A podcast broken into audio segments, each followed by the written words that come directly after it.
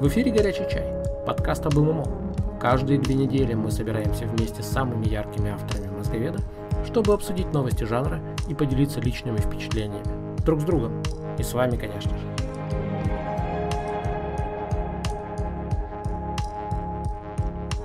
Будьте этим вечером с нами. Вместе всегда лучше.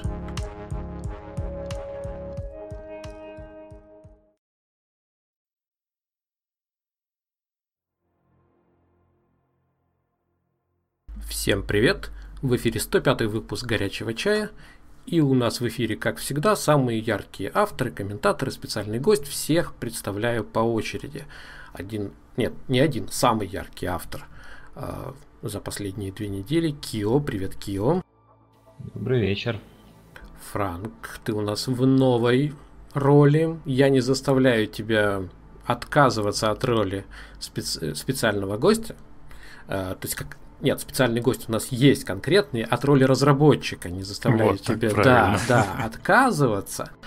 А, но ты можешь это сделать, полностью расслабиться и быть вот таким автором, мечтателем, просто игроком. Имеешь право. Привет. Всем привет. Один из самых ярких комментаторов э, сегодня тоже у нас в эфире. Привет, Готром. Привет. И Панцер у нас в роли специального гостя, как э, человек, который работает продюсером в игровой индустрии. Напомню, что специальный гость нам нужен для того, чтобы нас немножко где-то нам показывать изнанку э, игровой индустрии, разработки игр, показывать, где мы заблуждаемся, может быть, слишком многого хотим и так далее. Привет, Панцер. Всем добрый вечер. Помогает не вести этот эфир, как и все предыдущие трассы. Привет. Привет. Мы, у нас много, поэтому без новостного блока мы прям сразу приступаем и идем, как всегда, по яркости. Кио, у меня есть к тебе вопрос, но сначала ты рассказываешь просто, просто вот в свободном полете, что тебе лично запомнилось за эти две недели. Ну, неделя получилась очень насыщенная, честно говоря. Даже не знаю, как это уместить в те коротенькие два часа, которые нам отведены. Ну, начну я, ну, разумеется... ты расскажи, с... что ты уже там в Лондоне, Если что ты, ты прекратишь меня прерывать, я постараюсь.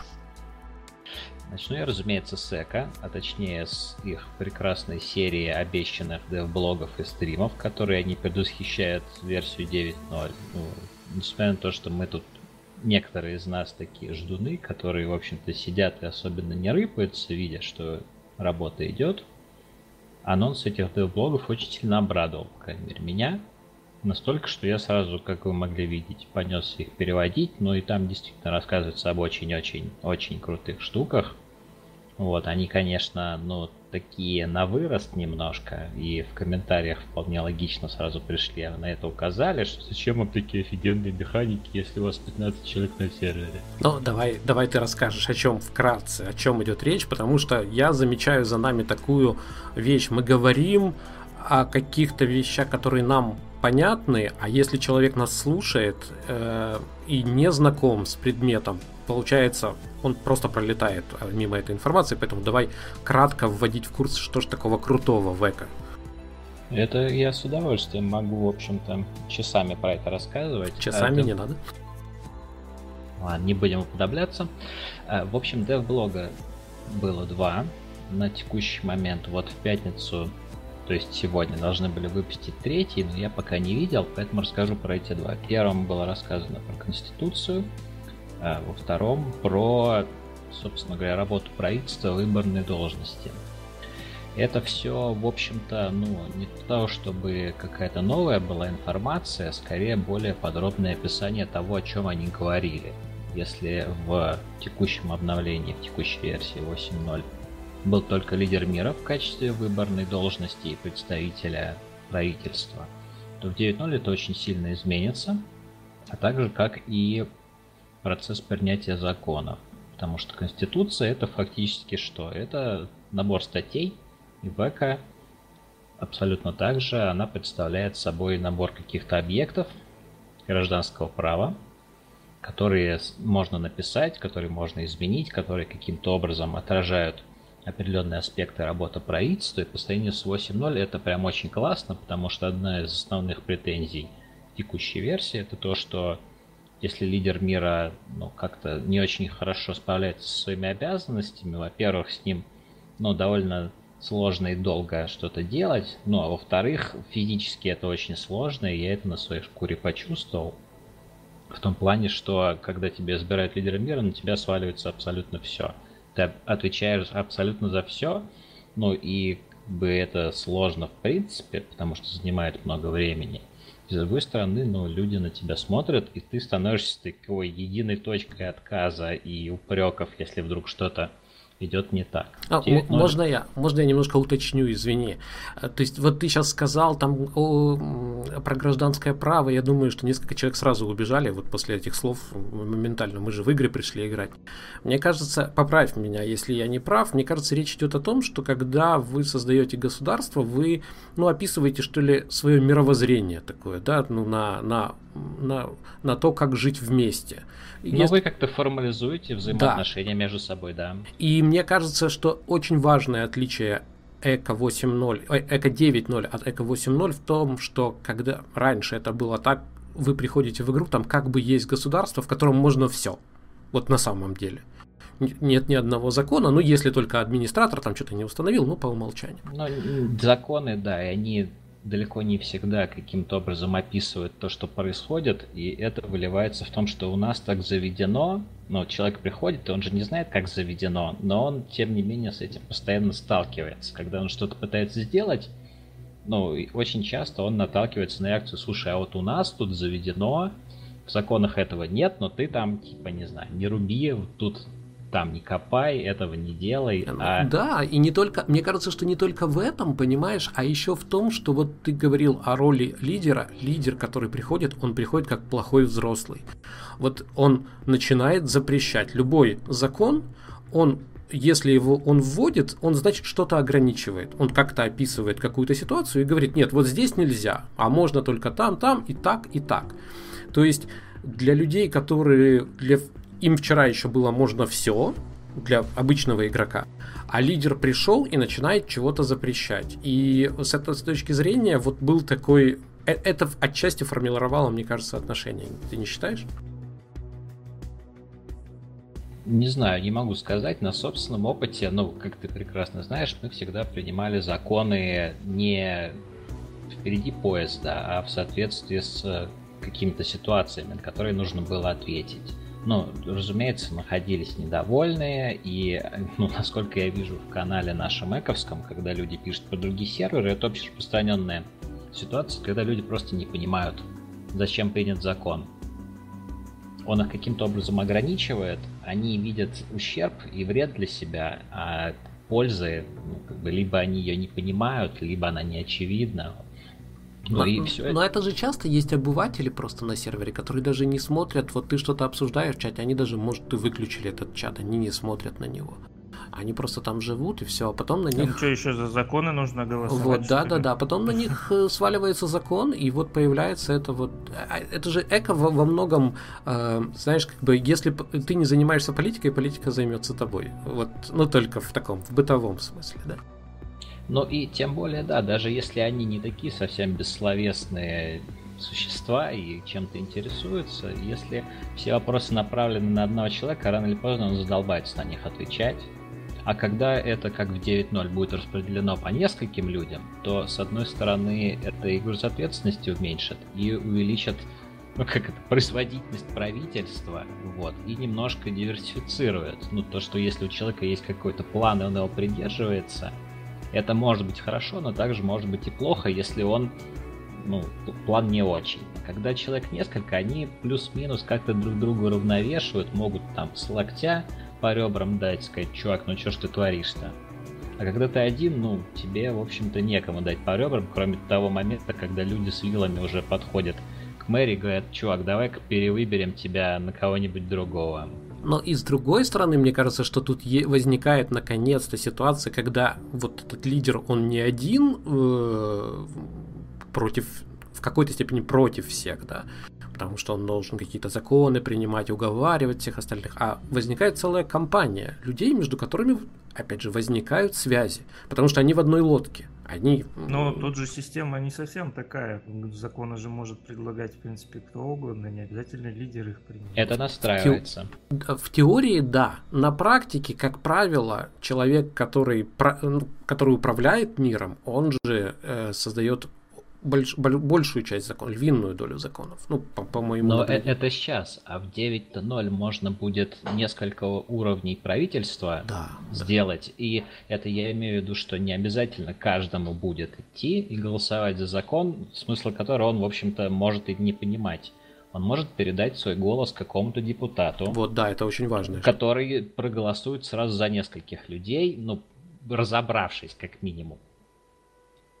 Ну и как-то более осознанно все это будет происходить, но одновременно каждого отдельного жителя, в том числе вот те, кто заходят редко, те, кому это не интересно, это не будет дергать постоянно. Но их не в чем будет упрекнуть потом, что ну ты не голосовал, что ж ты теперь на налог жалуешься. Там, ну, в принципе же в в этом плане еще щадящая система, то, что не надо никуда идти голосовать, то есть ты можешь прямо из интерфейса проголосовать и все, то есть не, практически не отвлекаясь от собственных дел. По-моему, ну, так это, было это, раньше. Это, вот. конечно, удобно, да, и это, в общем-то, снижает в некотором роде порог, но с точки зрения реалистичности это, конечно, немножко хуже а разве делает. сейчас не надо будет? Расскажи, пожалуйста, про то, что еще и строительство в это все вовлечено. То есть это тоже важная очень информация, мне кажется. Да. А, в текущей версии нету никаких станков, зданий и так далее, которые были бы связаны с правительством. Ну, то есть вообще. А в следующей, в 9.0, ну, для того, чтобы создать только правительство, потому что по умолчанию, как сейчас, правительства не будет вообще. Вот для того, чтобы его создать с нуля, нужно будет сначала построить дом и поставить внутри этого дома стол, на котором будет лежать конституция, которую вы сами напишете. Ну, не, не совсем дом, они называют его Капитолий, чтобы это не, не...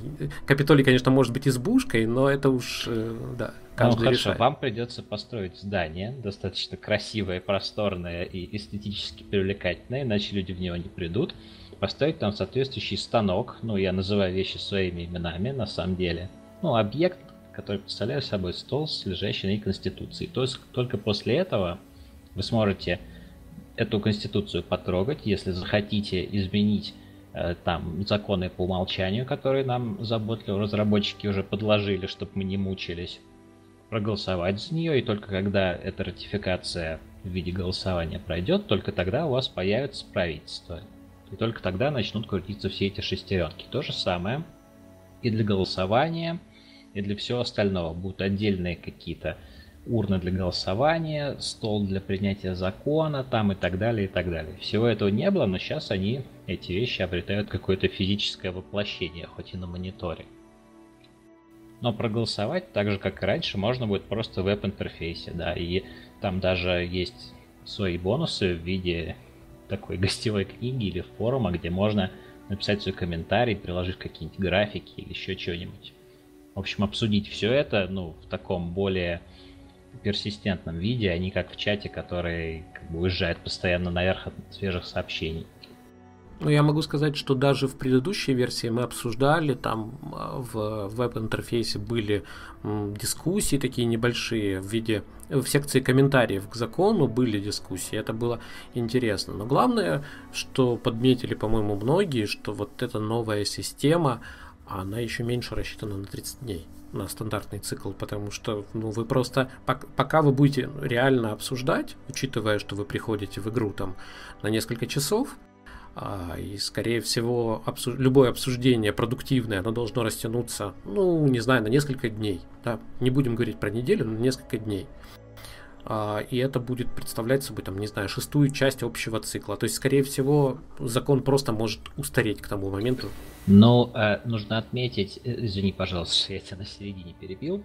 Нужно отметить, что сделали и вещи, ну, как-то это нивелирующие чуть-чуть хоть я тоже и не люблю все разговоры по 30 дней, во-первых, э, если раньше любое голосование, что за закон, что за лидера продолжалось ровно 24 часа, и это каким-то образом гибко изменить было нельзя, то сейчас э, мало того, что можно сделать голосование длиннее, ну, например, для того, чтобы те, кто заходит редко, тоже могли поучаствовать, либо короче, можно вообще голосование для принятия закона или любого другого объекта, статьи Конституции, введения какой-то должности, налога и так далее, можно вообще без голосования все это проводить, просто в Конституции указав соответствующую возможность, что есть конкретный ответственный человек, ну или группа людей, которая может прямым указом, топнув ногой, сказать, мы вводим новый закон, там налог и так далее, и он мгновенно начнет действовать.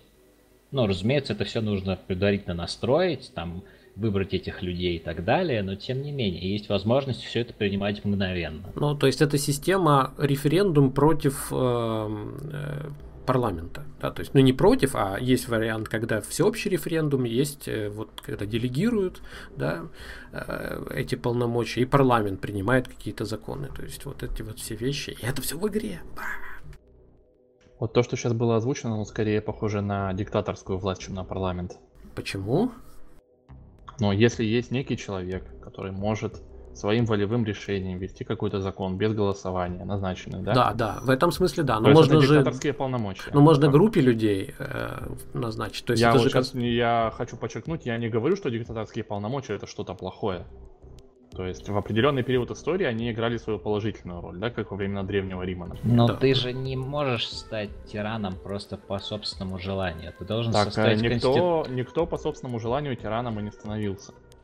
Ну, как в разные исторические периоды были, были по-разному. Ну да, да, группа поддержки была. Я имею в виду то, что для того, чтобы тебе стать тем самым человеком, который единым росчерком пера принимает какое-то решение, ты должен сначала создать конституцию, добавить в конституцию статью, в которой бы было указано, что такие-то люди имеют следующее право.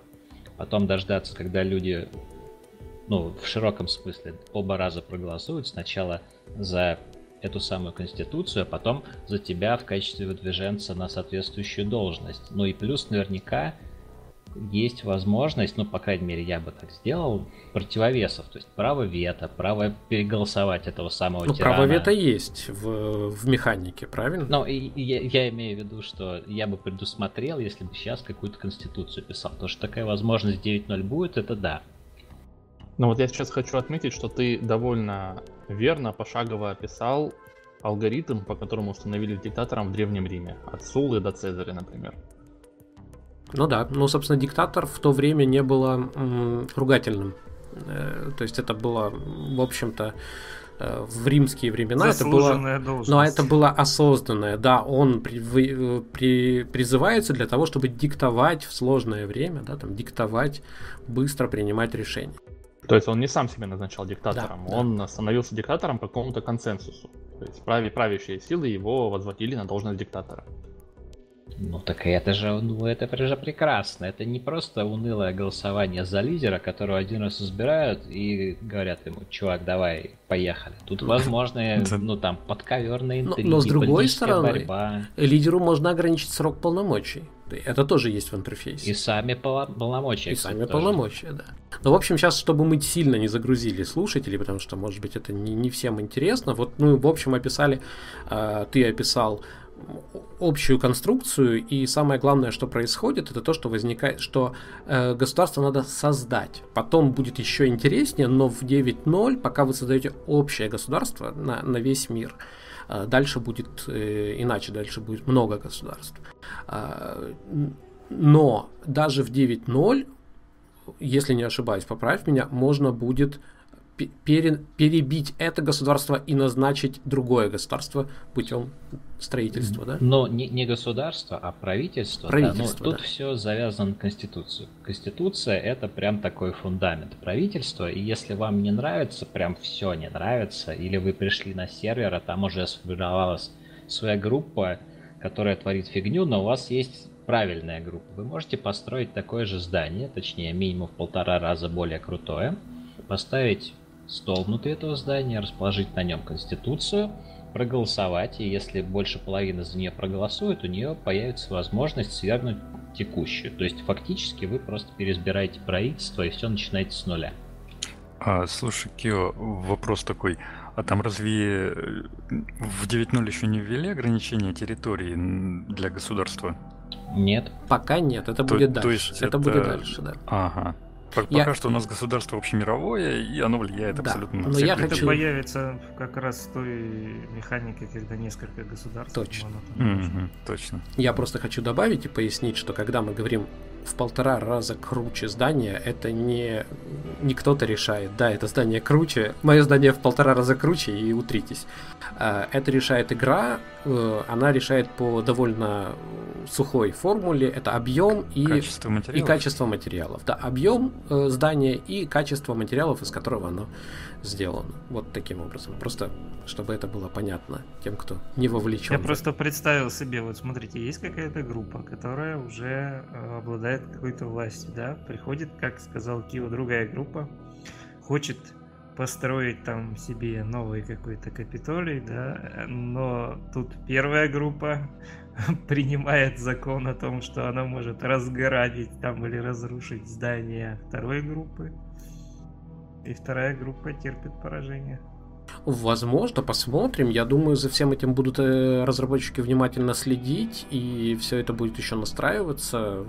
Поэтому ну, всякое может быть. Ну да. Как, как первая ласточка, первая весточка. Великолепная, по-моему, механика. Государственное устройство у нас еще нигде не было толком введено. И Густека будет первым по праву. И главное, что мне кажется очень важным, это не воспринимать все это как такое грузилово, потому что а, это действительно интересно. Люди просто договариваются, как будут жить вместе. Вот об этом Конституция, и все. Там не надо расписывать что-то скучное, от чего все засыпают. То есть это... У меня это... еще вопрос. А, вот то, что у нас на фоне идет, это уже новый графон это? Не, не, не, это старый. Все еще старый. Да.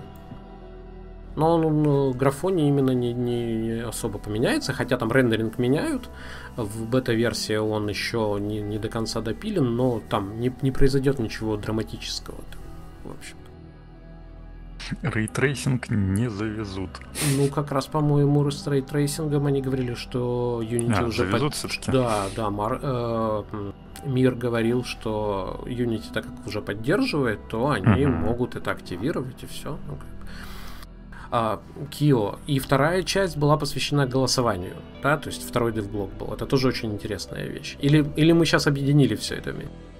Ну, я плюс-минус самое основное рассказал. Про голосование можно сказать только то, что фактически это такой же объект внутриигровой, как и закон, статья Конституции или налог, то, что его можно взять, написать, за него можно проголосовать также и принять абсолютно такой же форме, как это можно сделать за любой другой такой же объект. Гражданского права. Угу, угу. Ну вот. Ну хорошо, и это два из, э, не помню скольки, из 16. Какого, из какого-то огромного ну, да, количества. Да. Я, ну, если они будут поддерживаться графика, то никакой весной и летом мы не увидим новую версию. Если они будут каждую неделю эти девблоги до выхода выпускать. Да, да. Ну, да, это да. правда, да. Но я так понимаю, что все-таки они готовятся и ну, все-таки ориентируются пока на весну. Ну, посмотрим. В любом случае, сейчас это уже явная движуха перед релизом, и это здорово. Хорошо. Так и есть. Да, хорошо. А что еще? Две недели все-таки много чего было? Ну, еще я узнал о прекрасной игре однопользовательской The Longing, про которую даже успел две заметки написать. Да, ну мы на прошлом подкасте ее обсуждали, а сейчас она вышла. Ну, она вышла, я ее купил радостно и даже успел немножко поиграть, но, вот. в общем, это... Немножко. Я не знаю, как про нее рассказывать. Людям, которые в нее не играли, это абсолютно невозможно, меня просто не поймут. Ну, ты книжку какую-нибудь нашел уже? Книжки есть несколько в самом начале, но их можно, да, ходить искать.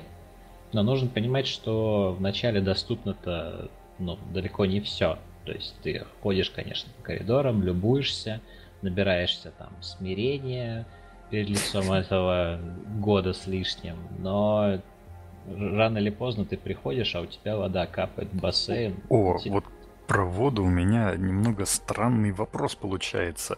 Я даже не знаю, как его задавать, потому что как мы еще его проверим? Вот там же ведь ров небольшой, который потихоньку наполняется водой.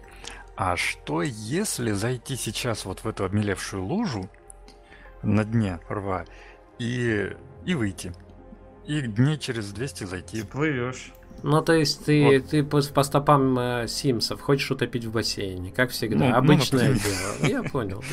Например, да. А, вот что вспомнил, кстати, звучал вопрос, что если взять и просто подкрутить часы на компе. Вот да. Э, от этого есть защита. Я уж не знаю, насколько она мощная и работающая во всех случаях, но если вы просто подкрутите и зайдете в игру, то вас отправят в тюрьму. Ух ты. Хо-хо. Это А- мы пропустили, потому что это было в другом интервью, которое я не переводил. Очень интересно.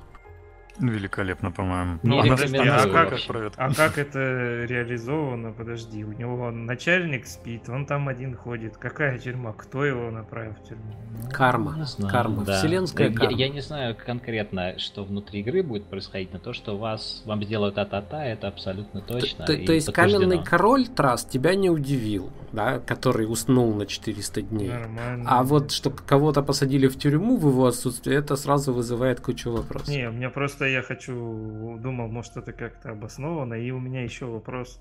Там же, получается, ты говоришь, что когда ты время тикает, там какие-то территории открываются, там какие-то возможности добавляются, а какие-то закрываются со временем. Ну, насчет закрываются не знаю, но то, что есть э, ряд действий, которые носят необратимый характер, это совершенно точно. Ты можешь сдвинуть камень, э, из-за этого что-то произойдет, и уже обратно пасту в тюбик запихнуть не получится. Возможно, Ну, я есть и тому, такие, что- которые, ну да, что-то сделают тебе Сыпется хуже. там с потолка, допустим, над каким-нибудь проходом, и рано, рано или поздно там его засыпет, например. С потолка сыпется регулярно, это какой-то ужас вообще. Я действительно боюсь обвалов. И собираешь угольки все время ходишь Но ты там. не что ты спойлеришь? Что А, ты- чёрт. как-то тоньше. Все, давайте накопим знаний. Да, я, кстати, книжку одну нашел. Э, так что да, книжки можно найти в самом начале. Э, Ну, я же не говорю где, правильно? Я же ничего не заспорил. Окей, я предлагаю двигаться дальше, потому что у нас и по ММО много всяких тем.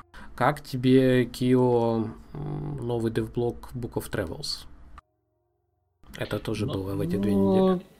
Такое, ну, ничего особенно нового они не рассказали. Ну, рассказали про то, что будет много разных видов, про то, что... с- Видов чего? Давай мы будем Если ты, ну, ты говоришь о девлоге, который про стремление. Про был, стремление, да, да. Ну, они рассказали, что их будет несколько видов, ну, это логично. Там, от тех, которые требуют каких-то мышц или знания инженерного дела, до всяких мистических, где совершенно непонятно, как на это можно воздействовать и прокачивать соответствующий навык. Стремление это э, возможность вместе, когда нужно, чтобы несколько человек выполнили одно действие. Ну, например, там дрезину э, или там э, управляли кораблем каким-то.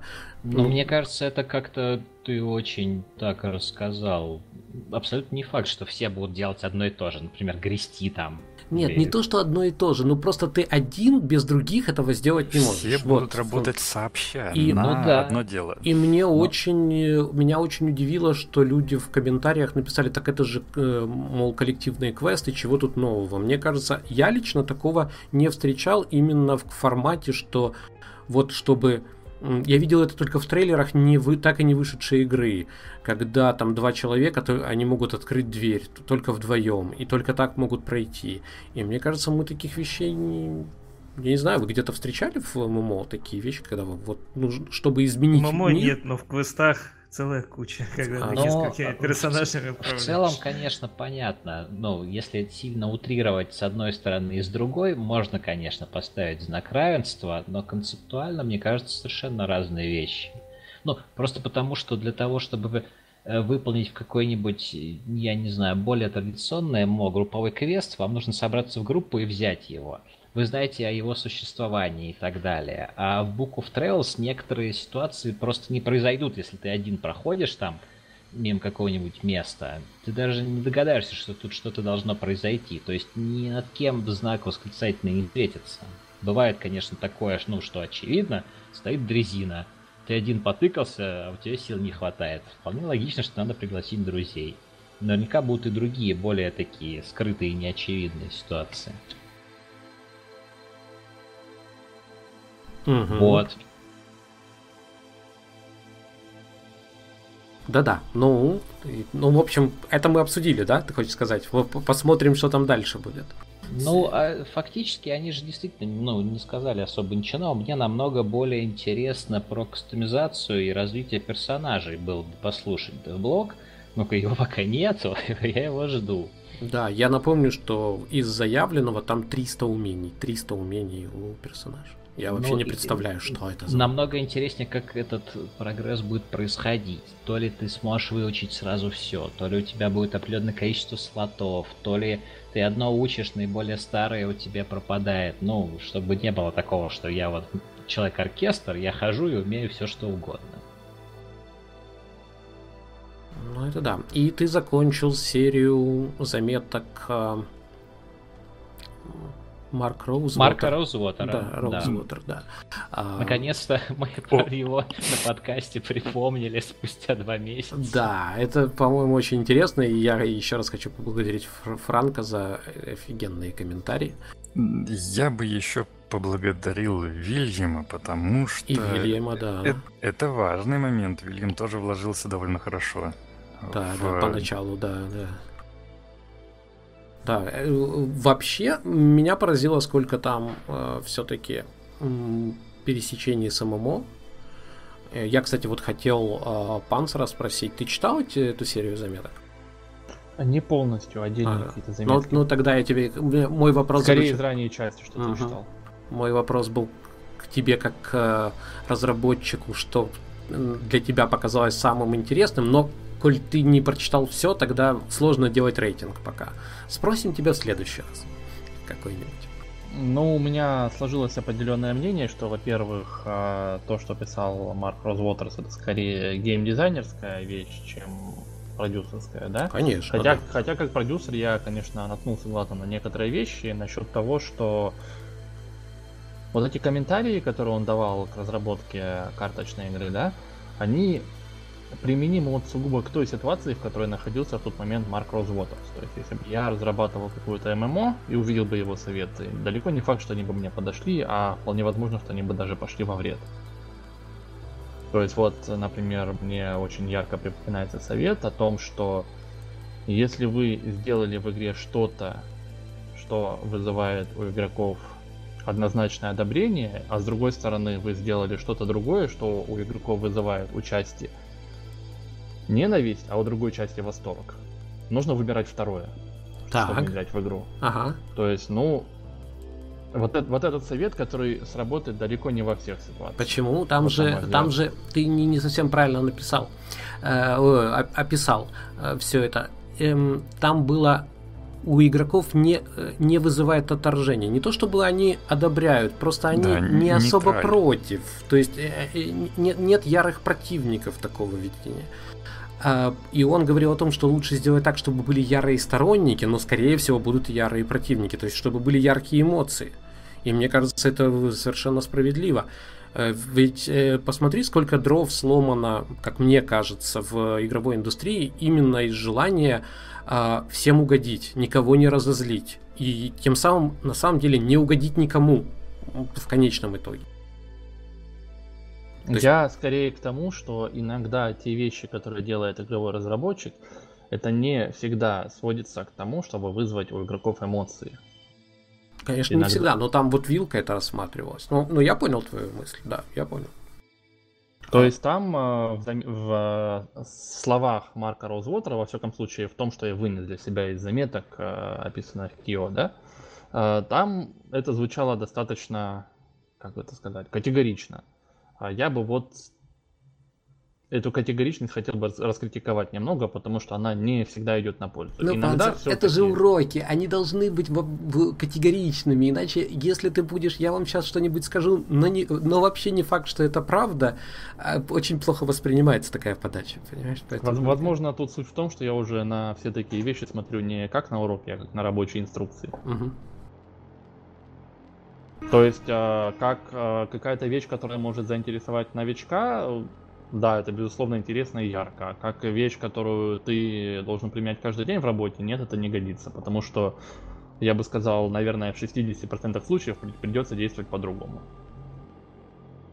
Но у каждого автора свой подход и свои последствия. Понимаешь, потому что мы видели очень много, у меня есть две, два примера, когда руководствуясь таким подходом, а на самом деле люди ломали э, там, игры, там, та, та же линейка, которая делалась не для тех, кто в нее играет, а для тех, кто в нее не играет. Или э, в Star Wars Galaxies, которые вот опять, что сейчас, сейчас это Последние игра. три дополнения World of Warcraft. Ну, это, это я не могу говорить, так как я не игрок в World of Warcraft, но возможно.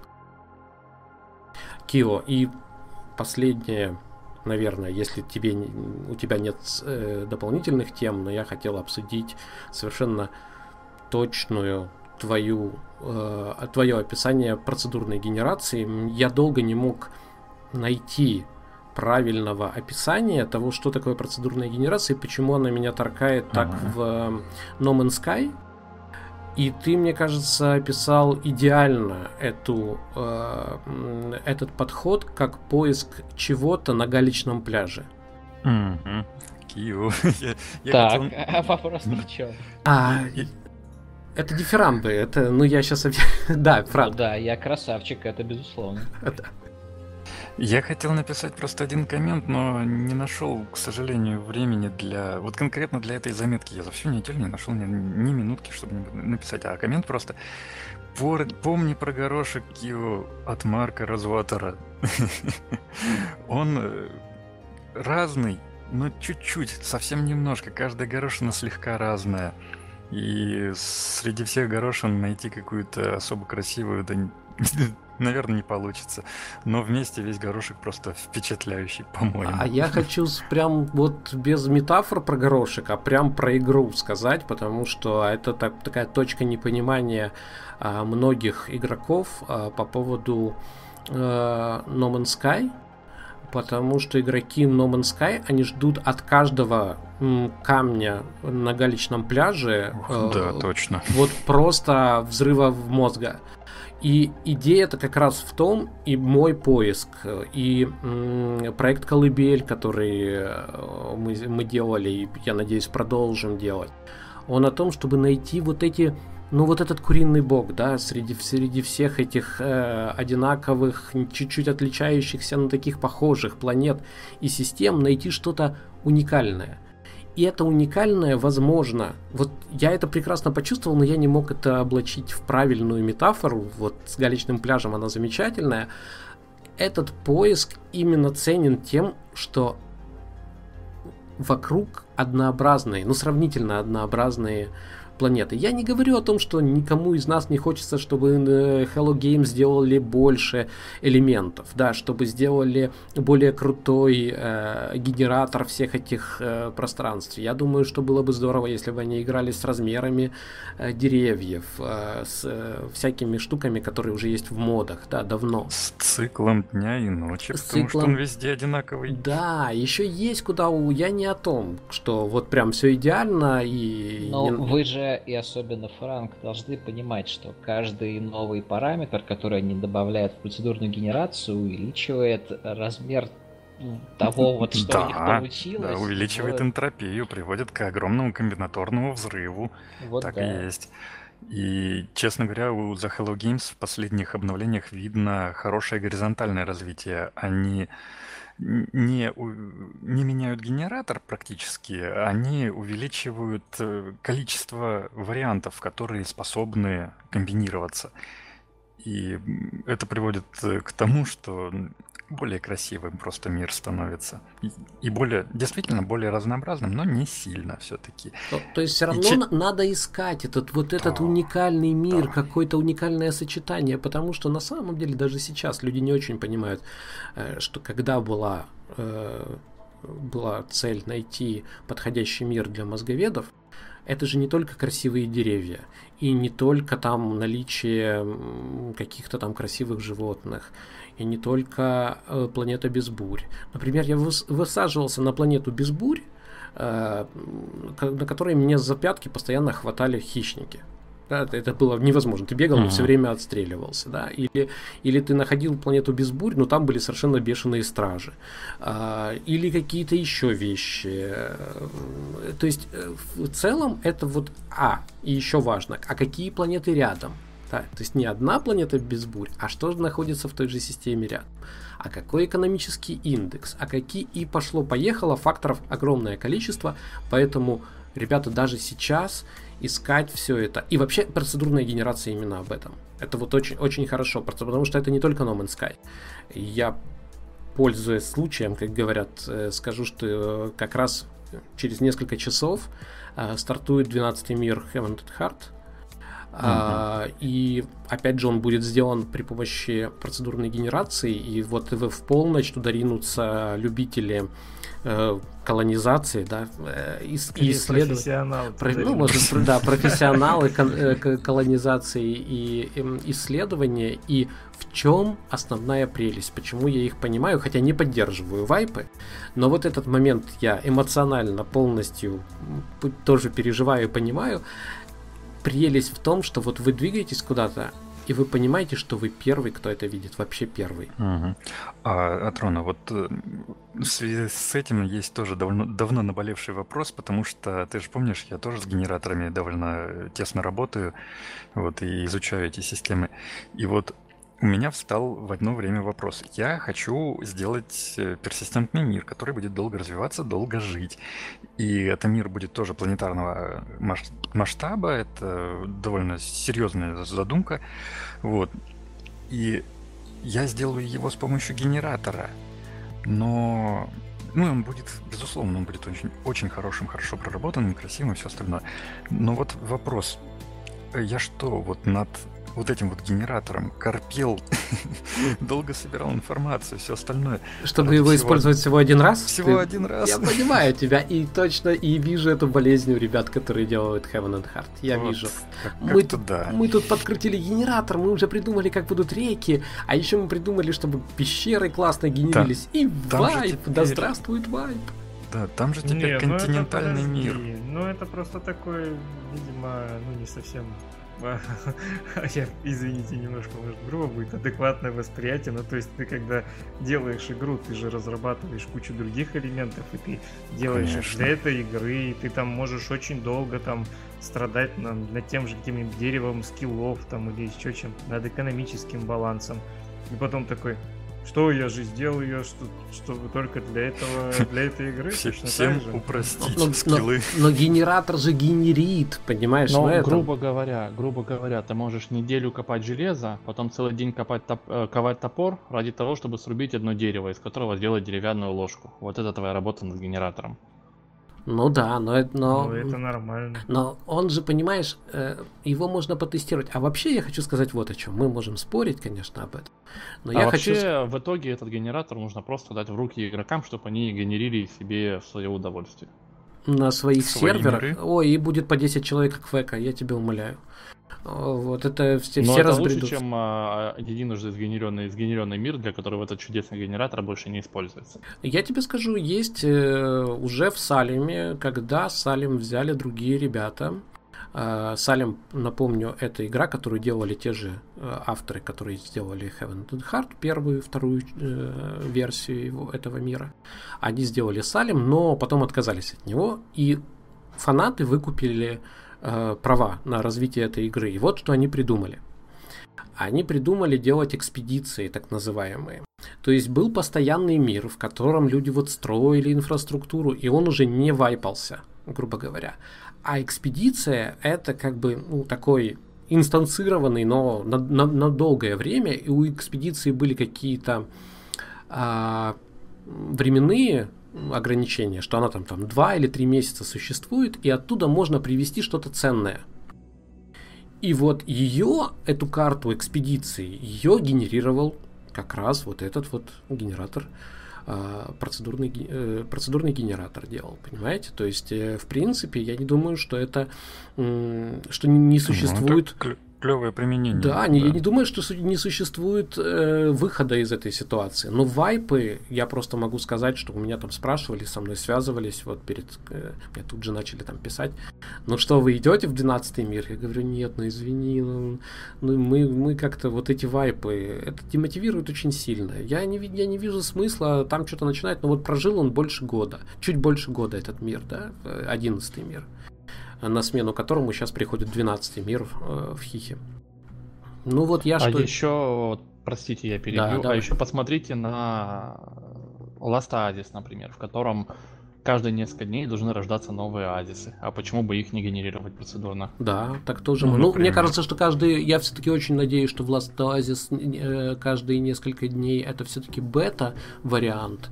Иначе я не представляю, как с... Э, ну, там... условно дней, скажем, каждый да. определенный промежуток времени. Промежуток каждую времени. неделю, каждый месяц, да? То есть, э, либо они нам преподносят э, сделанные азисы, четко выверенные, отбалансенные вручную, но всегда одинаковые. Либо сделанные процедурным генератором, но каждый раз разные, уникальные. Ну, с какими-то там заданными параметрами, да?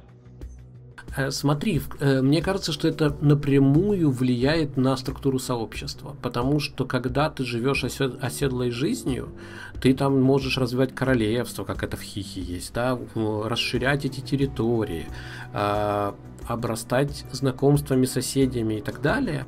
А при вайпе что происходит? Ты вот у тебя есть связи какие-то, были они, да, и они все стерлись. Ну, то есть какие-то связи ты, конечно, поддерживаешь там уже в, э, при помощи метагейма. Метагейм, да. да, да, но обычно ты там, э, вот кто-то поселился, ты ему там подарки какие-то принес. Вы никуда, вы не говорите, ты go в мессенджер, там будем что-то там. Вы просто общаетесь, потому что вот вы соседи. Общение невербального характера, да, чисто да. по-соседски. По-соседски, да, да. совершенно верно. И так потихоньку это может возникать уже, это обрастать какими-то, э, превращаться в более серьезные отношения какие-то, в, э, уже в какую-то эмоциональную связь.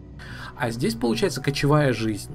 Да, она же, тем более кочевая тасующая жизнь, она будет влиять на сообщество, мне кажется, напрямую. Я не говорю, что это плохо, хорошо, я говорю, что это будет явно отпечаток э, делать. А еще вот я бы хотел буквально пофантазировать, сделать пару шагов назад. Мы вот обсуждали No Man's Sky и проблемы процедурной генерации в No Man's Sky.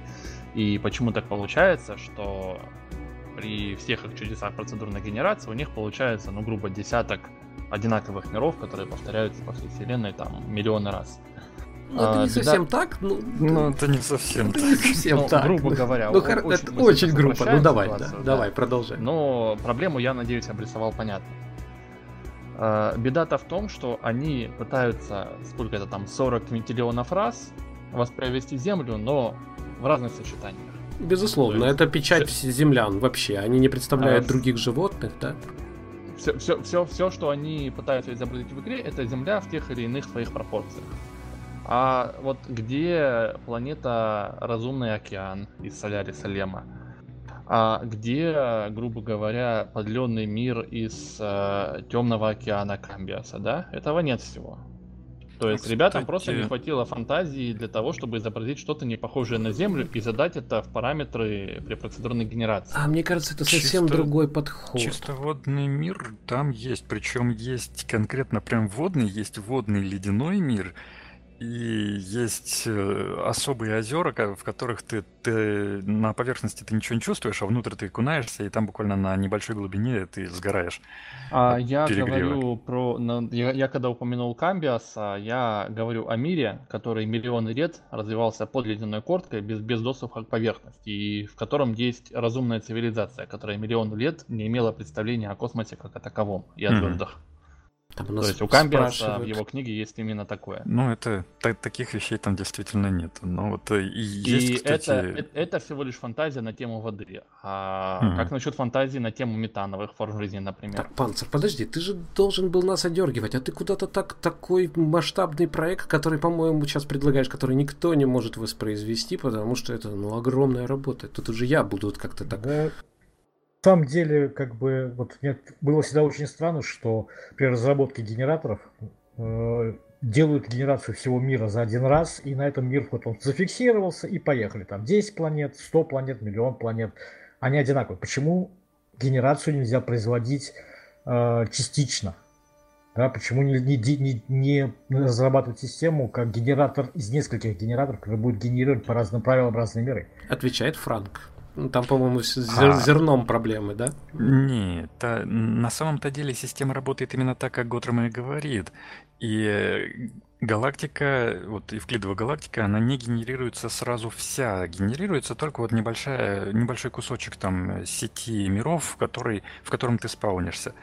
У Майнкрафта точно так же локация не генерируется целиком, а генерируется маленький кусок, и тогда тебя вот выплевывает в него. Пока ты бегаешь по карте Майнкрафта, до генерация происходит на лету во время того, как ты вот куда-то бежишь. Вот. И самое интересное, генератор не один.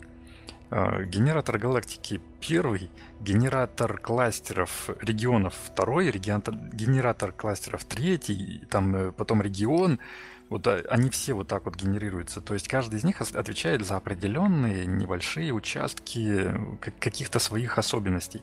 Вплоть до потихоньку спускаться до генератора звездной системы, который генерит Солнце и планетарную систему. Вот, и уже дальше на каждой планете, когда ты на нее высаживаешься, на ней происходит догенерация уже живых форм жизни, точек интереса. Тогда у вот. меня вопрос. А... У меня вопрос. Э, когда, э, э, когда Hello Games переделала кон- конкретно генератор, да, и сказала, что мы его проапгрейдили, это было полтора uh-huh. года назад или, может быть, два года назад, там время быстро uh-huh. летит. А они сказали, извините, но все, другие, все планеты, на которые вы знаете, они изменятся. Да. Ну, это ну, очень это просто. Нормально. Да, это очень просто оговаривается. Атрон, ты видел когда-нибудь, сколько Save Game весит? Вот No Man's Sky. Ну, ну нет, не смотрел, скажи. Нет, 600 килобайт на всю угу. Эвклидовую галактику. Угу. И 80% этих 600 килобайт это персонаж. А почему он много должен весить-то, по-твоему, если они все хранят у себя? Не, не у себя. Все хранится локально на самом деле. Оно локально отзеркалировано и на базе хранится тоже. Вот. У Майнкрафта созданная локация весит э, несколько сотен метров. И я даже не помню, сколько, 400 что ли. Вот, то есть там, э, вот конкретно в Майнкрафте, там каждый блок сгенерирован. А здесь, в No Man's Sky, у тебя в сейфгейме хранится только зерно. Причем зерно вот э, конкретно звезд, конкретно э, вот тех вещей, которые ты видишь. А глобально хранится только зерно в клидовой галактике одной.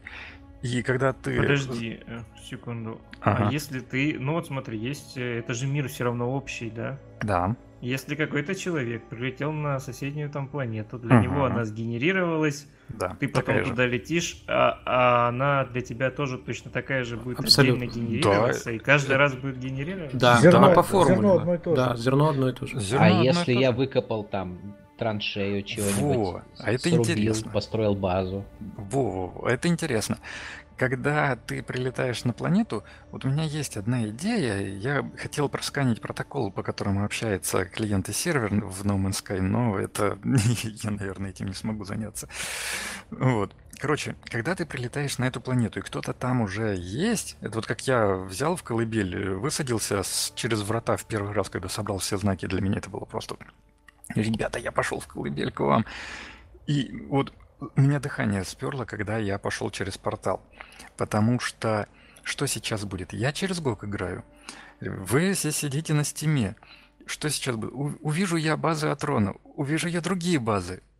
Я увижу игроков или не увижу. Вот. И я выхожу, и я вижу базы, две базы Атрона, точка интереса, базы еще нескольких людей. Я, я их вижу. И это такой класс, это супер. Вот. А работает это довольно простым образом. Локально Солнечная система и вплоть до планеты, они генерируются у тебя, и они не доставляются с сервера. Они, генератор работает исключительно только локальным образом. Потом сервер, клиент запрашивает у сервера дополнительные данные об открытиях, о каких-то точках интереса, которые есть на данной планете конкретно. Вот. И сервер ему засылает, а вот здесь у тебя база, а вот здесь вот она еще оттерраформированная, вот э, та, там у тебя точка интереса поставлена, а вот здесь вот у тебя еще чатик есть или сообщение, которое тебе кто-нибудь Ну, написал. но это же все-таки хранится на сервере, Terraform и да, все остальное. да. Эти вещи хранятся на сервере. И присутствует ошибка с сохранением конкретно терраформирования, когда оно сохраняется у тебя локально, но не отправляется на сервер. Вот проблема такая. А Трон про нее очень хорошо знает. Я тоже Да. теперь. Но я хочу сказать, Вот. что Кио тоже знает кое-что, э, например, о том, как растет э, файл мира в эко с каждым днем. О, кстати, да, это интересно. Это Ну, абсолютно неинтересно, потому что растет не файл мира, а та самая база данных в Изменений, файле, в да. которой записаны абсолютно все операции с начала мира. То есть То я есть- выкопал кубик, строчечка добавилась, еще один выкопал, Супер. еще одна добавилась. И А это просто огромным законах. А потом же ведь можно таймлапс устроить с э, проигрыванием каким-нибудь там один кадр одни сутки, с тем, как э, планета жила. Я тебе больше скажу, этот таймлапс, э, во всяком случае, в схематическом виде, он существует с момента рождения Эко на панели мира. Там можно эти там, Мгм. таймлапсы все время пускать, как мир изменяется. А Круто. потом кто-нибудь закон предлагает, давайте мы посчитаем количество пней, срубленных с начала запуска сервера, и в зависимости от этого, и тут все начинает Сервер тормозить. упал. Да, это оборотная монета. Ну, там база данных все-таки. Вот. Э, у No Man's Sky просто репликация, как я понимаю, не полная сделана. И, и, ну, я, Hello Games просто не ставили себе целью полную репликацию. Ну, номинальный мультиплеер для кооператива, для коллаборации. Пока этого достаточно. А дальше посмотрим. Ну да, эко, эко именно о том, чтобы люди все делали вместе, и мне очень понравилась вот эта вот общ... эта эм, концепция общались через э, то, как они изменяют мир. Мне эта идея очень понравилась. Я, Я не... бы, я бы еще хотел на самом деле сейчас коротко отбиться от комментария от Рона о том, что я тут как специальный гость должен был одергивать Да, э, давай. комментаторов, а я на самом деле ушел в какой-то полет фантазии. Я хотел бы в свою защиту сказать, что нет, это не полет фантазии, это вполне осознанное требование к продукту, да, то есть как гипотетический продюсер такого проекта с процедурной генерацией там всей вселенной, я вижу, что в Hello Games со своей работой не справились технические геймдизайнеры, которые должны были обеспечивать наполнение мира и наполнение данных для вот этого процедурного генератора. То есть вместо того, чтобы создать э, несколько десятков разнообразных миров с разнообразными усл- условиями существования, они занялись созданием нескольких сотен хвостов для животных. Ну, погоди. эм, Вот такие э, планеты, как эм, океан, они есть особые аномалии. И их довольно много, их около десятка. Мгм. Совершенно взрыва ну, мозговыносящие. То есть ты там находишься. Я, я думаю, что тут будут еще э, у нас э, на фоне эти видео из No Man's Sky. Там будут, э, будет одна из таких планет. Она совершенно не, не земная. Там совершенно какие-то вещи. Или как вот Лем, наша планета, если кто-то там был, она же тоже совершенно мозговыносящая. И она Лем потому и называется, потому что это очень в духе Станислава Лема. А, а просто ты так говоришь, э, вроде как, ну почему бы не сделать э, что-то вроде Соляриса? Но это же, ты представляешь себе, если бы действительно реализовали разумный океан. Что это должно быть? Это же сама по себе игра. Это огромная игра должна быть, мне кажется. Я бы хотел вернуться как бы к, sto- ну, к тому, с чего начал, по поводу генераторов. Я немножко неправильно, наверное, описал, что я имею в виду. Вот есть сит, да, зерно базовое, Мгм. на базе которого генерится мир, неважно, там, чунками отдельными, кусочками, весь целиком, э, там, один раз при с- с, э, рестарте сервера и так далее. А вот пускай этот сит остается в кусочках этого мира, да, но, скажем, к нему применяются разные правила генерации. Ну, простейший вариант э, в том же Хихе, да, чтобы генерация для зимы, лета, осени и весны, да, она отличалась по своим принципам. За счет этого можно там создавать там какие-то там весенние потоки воды, там, когда все тает, э, там, э, летнюю засуху и так далее. Но оно же и... таять должно в, в рамках русла, к примеру, да? Это оно же не может снести а твой... сид, си, зерно остается то же самое. А, я то понял. База тебя... у нас та же самая, но мир постоянно будет меняться. Это можно применять и в синглплеере, и в мультиплеере. Пока есть тот, вот как у No Man's Sky сделано, что есть маленький сейф файл, потому что там только сид сохраняется. Соответственно, вот зерно есть, и от него уже плясать и э, развивать именно правила генерации разные, разные способы. И менять таким образом мир динамически. То есть, чтобы, опять же, не как в Майнкрафте, кстати, опять же, почему сейвы большие? Там, как и в Эко, сохраняется история изменений да. мира. Ну, Все не, очень не, просто. Не просто история изменений, это просто каждый блок сохраняется как ячейка ну, да, конкретная да, да, со да, своими да. свойствами. И потом с ними операции происходят. То Истории есть, то есть буквально нету. там типа сохраняется здесь пусто или блок, да. и если блок, то какой? Да, да, да. Ничего себе. Вот да. там, ну, это особенность Майнкрафта, его архитектура. Слушай, Готром, это интересная мысль, но я как-то пока не могу ее словить. Она, она крутится, ну, она кажется интересной. Смотри, я хочу ее развернуть. Смотри, вот я просто сейчас то, над чем работаю, да, вот я сейчас тоже сижу над генератором, потихонечку там прорабатываю. У меня задача какая? Мне нужно набор государств, ну, территорий, даже не государств, территорий. А, они как бы имеют свою историю общую, ну, она такая история прописана. Ага. Вот, но мне надо, чтобы каждый раз это был новый комплект государств. С uh-huh. персонажей у меня тоже какие-то прототипы персонажей заданы, с их историей, там, как все это развивается. Но мне нужно, чтобы менялись связи, менялись э, э, место, местоположение этих персонажей, да, их профессии, там, неважно, вот, то есть как такая. Но при этом... А. И я для, для этого я использую, то есть я беру свой вот базовый сид, который у меня генерирует мир. У меня есть набор правил, у меня есть набор каких-то э, префабов, которые я заготовил, да, там, это кусочки uh-huh. истории, кусочки uh-huh. там все. Из всего из этого у меня генератор начинает собирать для новой сессии, новый мир.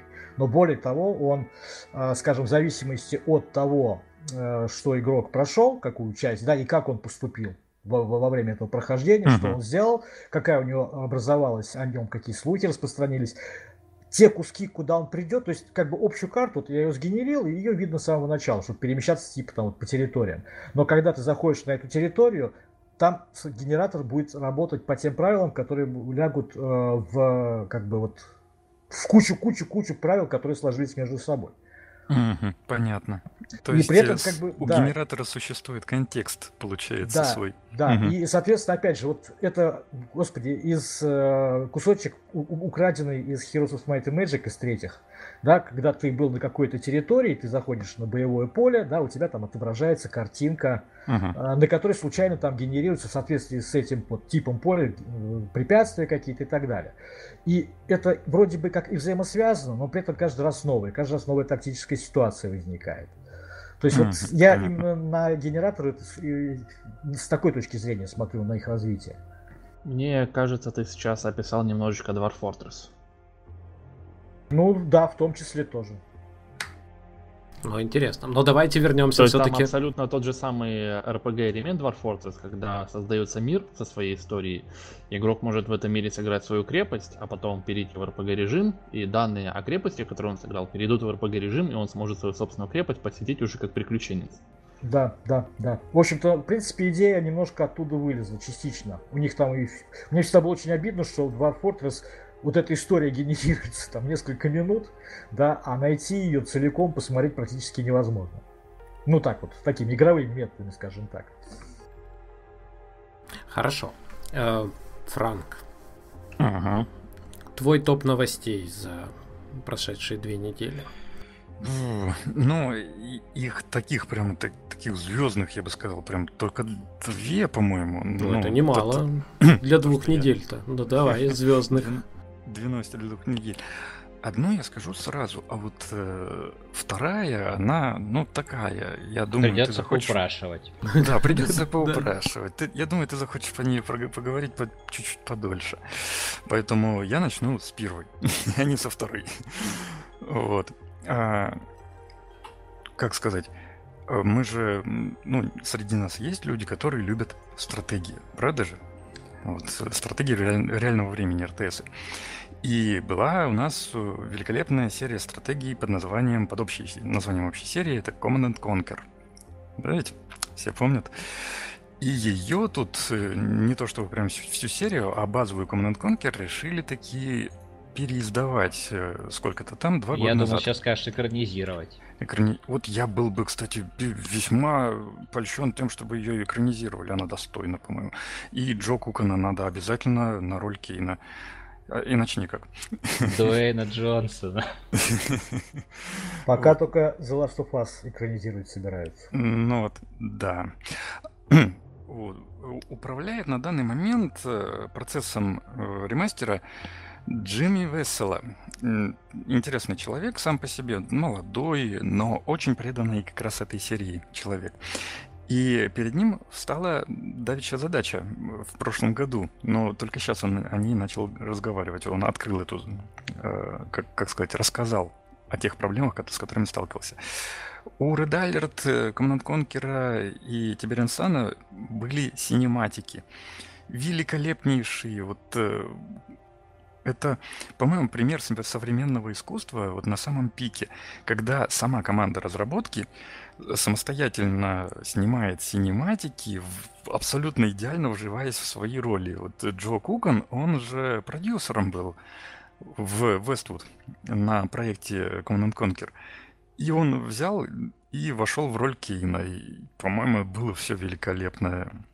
Вот. И все вот эти вот синематики, они были отсняты на кинопленку, точнее на видеопленку в свое время. И вот э, Джимми Весело решил э, озаботиться вопросом синематиков в начале прошлого года, в конце позапрошлого. Вот. Э, поспрашивал у э, ребят из Electronic Arts Games, которые заведовали тогда поглощением Westwood, они сказали, что ну, студия Westwood уже давным-давно закрыта, и, скорее всего, все архивы уже давным-давно потеряны. Ты мне сейчас Вы... картину описал, извини, я обратился к, элек... к Electronic Arts, которые ага. до... доедали, поглощали Westwood, доедали, знаешь, подожди, нам не до того. Мы там сейчас дожую тогда, скажем. Сейчас там что-то между зубов застряло. достану. Вот. В общем, ему сказали, что архивы-то потеряны от Вествуда, и большинство э, вот э, всех материалов, э, судя по всему, кануло в лету. Тогда Джейми решил э, не сдаваться. Он погоревал какое-то время, как он говорит, но решил не сдаваться и э, пошел уже прям таки к конкретным людям, которые занимались в Вествуде на грани его поглощения Electronic Arts, которые после поглощения уже занимали те же самые площади. Что там, как там. На одном из форумов э, он нашел картин, фотографию 2013 примерно года огромного такого стеллажного шкафа с кучей компакт-дисков и видеопленок, и с э, пометками, что это Westwood Studios. Это, я, я себе представляю, это целая кладезь, по-моему. Звучит как Облад... пятая часть Дианы Пошел Джонс. искать, искать да. шкаф, пошел. Да, да, он начал всем вот так вот показывать эту фотографию. Ребята, вы не видели вот этот шкаф? И одна из продюсеров, э, занимавших смежные должности в между Westwood Studios и уже Electronic Arts на грани закрытия, она сказала, что когда закрывали офис, конкретно этот шкаф отправили в утиль, на свалку сжигать. 12 стульев. Вот, а, а потом немножко другая девушка рассказала ему, что вот по дороге, когда этот шкаф вывозили, она его узнала и сказала, что обязательно его нужно переправить в Америку, в, в этот, в центральный архив Electronic Arts, потому что это важная информация.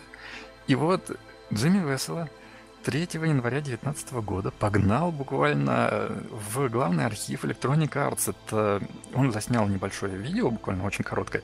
Это огромное-огромное помещение, заставленное абсолютно всем, от диванов и до вот таких вот стеллажных шкафов.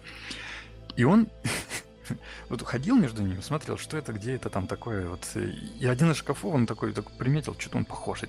Что-то там похожее. Вот, открывается, не открывается. Открывается. Вот это открылось. Господи, так это же записи Westwood Studios.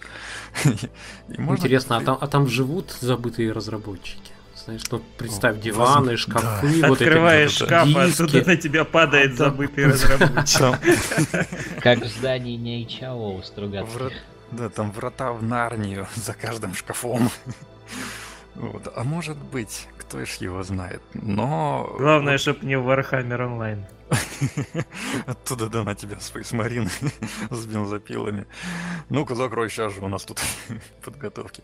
Короче, он нашел эти архивы. Вот. Там еще целый огромный квест с дешифрацией, оцифровкой старых соневских форматов в середине, середины 90-х годов, потому что оборудования сейчас больше такого нету. вот. В результате можно сказать, что частично оцифрованные форматы синематиков с повышенным качеством в ремастере все-таки будут. Они частично оцифрованные с, с помощью нейросеток, потому что, ну, не все удалось найти на самом деле. Рано, рано закончилась история. Надо было ему ехать в Sony, в архивы, искать там оборудование а, да. для расшифровки. Ну, он, а он, представь себе, по всей Америке искал человека, вот, э, собирателя таких тоже ретроформатов, который смог бы через э, какую-нибудь старую железяку соневскую взять, запустить эту кассету, потому что кассета записана в особом именно нативном формате, с, которого считывается особая электромагнитная волна. Вот, ее другие считыватели просто не могут распознать. Там нужен сон, соневский ридер конкретный. Вот. И он нашел ровно одного такого коллекционера, у которого есть действующий образец соневского ридера и более того подключенный к компьютеру и стала возможна оцифровка данных с этого потока, с этой магнитной ленты. Просто уровень квеста для того, чтобы сделать ремастер Command Conquer, это, по-моему, что-то запредельное, тоже не, не из нашего мира. Но мне кажется, что да. я, э, вот э, реальная история должна была... А, это реальная история, я верю, но да. вот он, он оказывается в этом, знаешь, архиве, и он понимает, что Electronic Arts не может отследить. Она не могла сказать, что стенд там стоит. И он так, елы-палы, сколько ж тут всего можно на eBay продать? О, точно. Там действительно вот э, буквально где-то от силы минуты или две, может быть, по этим архивам он уходит на камеру, вот так вот прям показывает э, то, что там есть. Вот совсем небольшое помещение показал, но там действительно... Это прям много, есть видосик, это вот есть. Да, да. А ты можешь тогда, мы в, э, когда видео будем выкладывать уже окончательное описание, мы можем эту ссылочку дать, потому что интересно, Сделаем. мне прям... Хорошо, да, сделаем. Да. Вторая новость. Вторая новость про Стадия? Да. Так это я, я хотел поговорить или Кио хотел поговорить, потому что Кио не верит. Вот я, я такой, я доверчивый. Мне абсолютно не надо верить. Я физику учил в школе. Да. А, ки... О, ты, да, ты еще скажи, что Земля не плоская. Вот давай ну, не начинать, вот, пожалуйста. Да, давай, вот просто вот выскажи вот это вот сомнение, что Земля не плоская, да? Вот мы сейчас тебе вот все расскажем на это. Майнкрафт не играл же, да? Вот именно. Кио, как человек, изучавшему в, в школе физику, давай спрошу тебя. Эм, Веришь ли ты? В Бога. Надеюсь, что нет. Ты что-нибудь другое спросишь. Конечно. Представь себе 100-километровый провод. Ну, 100-километровую пару, да? На одной у тебя вот накидуха на аккумулятор, на другом конце у тебя лампочка. Вот ты, ты берешь вот так вот накидываешь на аккумулятор клеммы. Через какое время лампочка загорится? 100 не километров. За, не загорится никогда. Ну давай скажем, что это суперпроводник. Но, но первый ответ был хороший. В целом она, да, есть вероятность, что вообще не загорится за счет импеданса и потери просто напряжения вот из-за динамического сопротивления. А второй момент, мой, мое основное просто время, за которое загорится, потому что на самом деле скорость движения электрона эквивалентна скорости звука в среде. Вот, то есть это сколько там, почти 900 километров в секунду, что ли. Вот. А скорость э, движения электромагнитной волны, которая распространяет абсолютно по всему проводнику все электроны разом, при замыкании, при, при получении разности потенциалов, она эквивалентна скорости света. Вот, поэтому 100 километров это примерно 330 миллисекунд. Ну, дорогие будет. нобелевские лауреаты, скажите мне, человеку далекому от э, всего вообще сразу, э, ну, она работает или нет? Стадия работает вообще или нет? Стадия, а, она по двум причинам, нет, по трем причинам она не работает. на данный момент. А, а, подожди, стоп. А что мы видели на стриме? Вот я приводил стрим, человек нажимает, все хорошо, играет, говорит, ну, ну тако, да. такого нет на моем да. компьютере. Ну да. А человек играет все прекрасно. Реальный пользовательский опыт э, будет отличаться, действительно, то, что Кио говорит, реальный пользовательский опыт будет отличаться от э, пользования персональным компьютером и запуска игры в офлайне. Все зависит от э, текущих настроек интернета, качества провайдера, его совести, честности и... Ну, Кио говорит, что дело не в провайдере, и там не, не в скорости, а дело в физике, медные провода и вот это все. Что, что типа должны быть задержки. Вот должны быть такие задержки, как на злополучном видео, где человек нажимает, и только через секунду примерно, ну, может быть, чуть меньше, ну, явная такая задержка, вот подпрыгивает персонаж на мониторе, потому что вот пошел сигнал, вернулся сигнал. Вот, и да? в, в общем это мозг понимает, а потом ты видишь Потом ты видишь все равно видео, в котором совершенно другое, другое показывается. Вот он нажал и тут же подпрыгнул. Вот что происходит? Но давайте все-таки не будем, как это называется, передергивать. Я совершенно не утверждал, что постоянно будет как на том злополучном видео, когда мужик тыкает в пробел и ржет, показывая на монитор. Я просто говорил, что задержка при стриминговом гейминге всегда будет больше, чем когда у вас все обсчитывается на видеокарте на системном блоке, который рядом с вами стоит. Будет ли угу. это неиграбельно, я не утверждаю абсолютно. А, ну так там все в характеристике все выше, чем у, у стационарных. Но, допустим, по поводу Xbox, там у Xbox 160 э, миллисекунд, а у э, стадии 170. Ну, то есть, понимаешь, да? Ну, это вопрос, первое, к Xbox, второе, к тому, ага. не лезет ли он куда-нибудь в интернет за данными. Слушай, Трон, а вот 160 миллисекунд, уточни, пожалуйста, это за э, конкретно это как, какой замер? Замер чего? Боже, ну скажите мне, латенси? Это, это понятно. Не-не, просто... я почитал на самом деле ссылку прекрасную на английском, и они сделали хитрее. Они поставили высокоскоростную камеру, которая 180 кадров в секунду снимала, и потом они по видео смотрели количество кадров между нажатием на кнопку и моментом, когда на экране монитора или там телевизора начались изменения. Ну, то есть такое, а, но в целом методика а, меня устраивает. понятно, то есть эти 160 миллисекунд это input lag. Да ведь? Ну да, да. Вот. Но здесь вмешивается один очень серьезный такой кардинальный фактор в э, систему с Xbox, который, в принципе, ломает очень много у нас э, наших собственных инженерных особенностей. Вот мониторы, точнее телевизоры, которые сейчас до сих пор еще пользуются широким спросом, несмотря на то, что они там Full HD, там HDR, э, всякие эти вот прибамбасы, время отклика у него... Это они ушли. 25, вот 35 Учли. миллисекунд. Учли? Да ладно. Ну, ну правда, а... правда. Не, ну, ну да, давайте ну, вот, вот давайте сейчас просто не уходить сильно в дебри, Хорошо. я очень прошу. И ну, я, вы же знаете, я уже несколько раз объяснял, почему я э, сторонник этой э, технологии, потому что я вижу на, на собственном примере у нас вот в команде мы обсуждаем New World, и я понимаю, вот мы говорим, и у нас где-то 50% команды отваливается. Понимаете? А. Ну, то есть просто по, по компьютерам, по, которые по у них есть. Да, по системным да требованиям. Да и по Чениду, наверное. Вот. Да. То есть вот просто 50% людей, которые активно играют в ММО, вот они просто отваливаются. И, и чё? И поэтому я очень хочу, чтобы она выстрелила. А, и вы так скептики, конечно, скептики физики это хорошо, но, но с другой стороны, а что происходит? Люди играют вот и говорят, что ну вроде нормально. Ну, там скептикам быть но... много по, по каким причинам можно на самом деле. Там стадия. Правильно, ты же поднял эту тему, ты хоть что-то хотел сказать про Кон- Конечно, но тут тоже не больно радужные вещи, потому что э, вокруг стадии с двух сторон э, такой ореол таинства присутствует. Во-первых, э, игроки, которые, у которых не больно стабильный интернет, а у некоторых в Америке вообще ADSL до сих пор еще проводной по телефонному кабелю. Вот. И они скептически относятся к стадии как к провайдеру контента, вот, который вроде бы там видеосигналы им транслирует, но вот через их интернет не больно-то получается.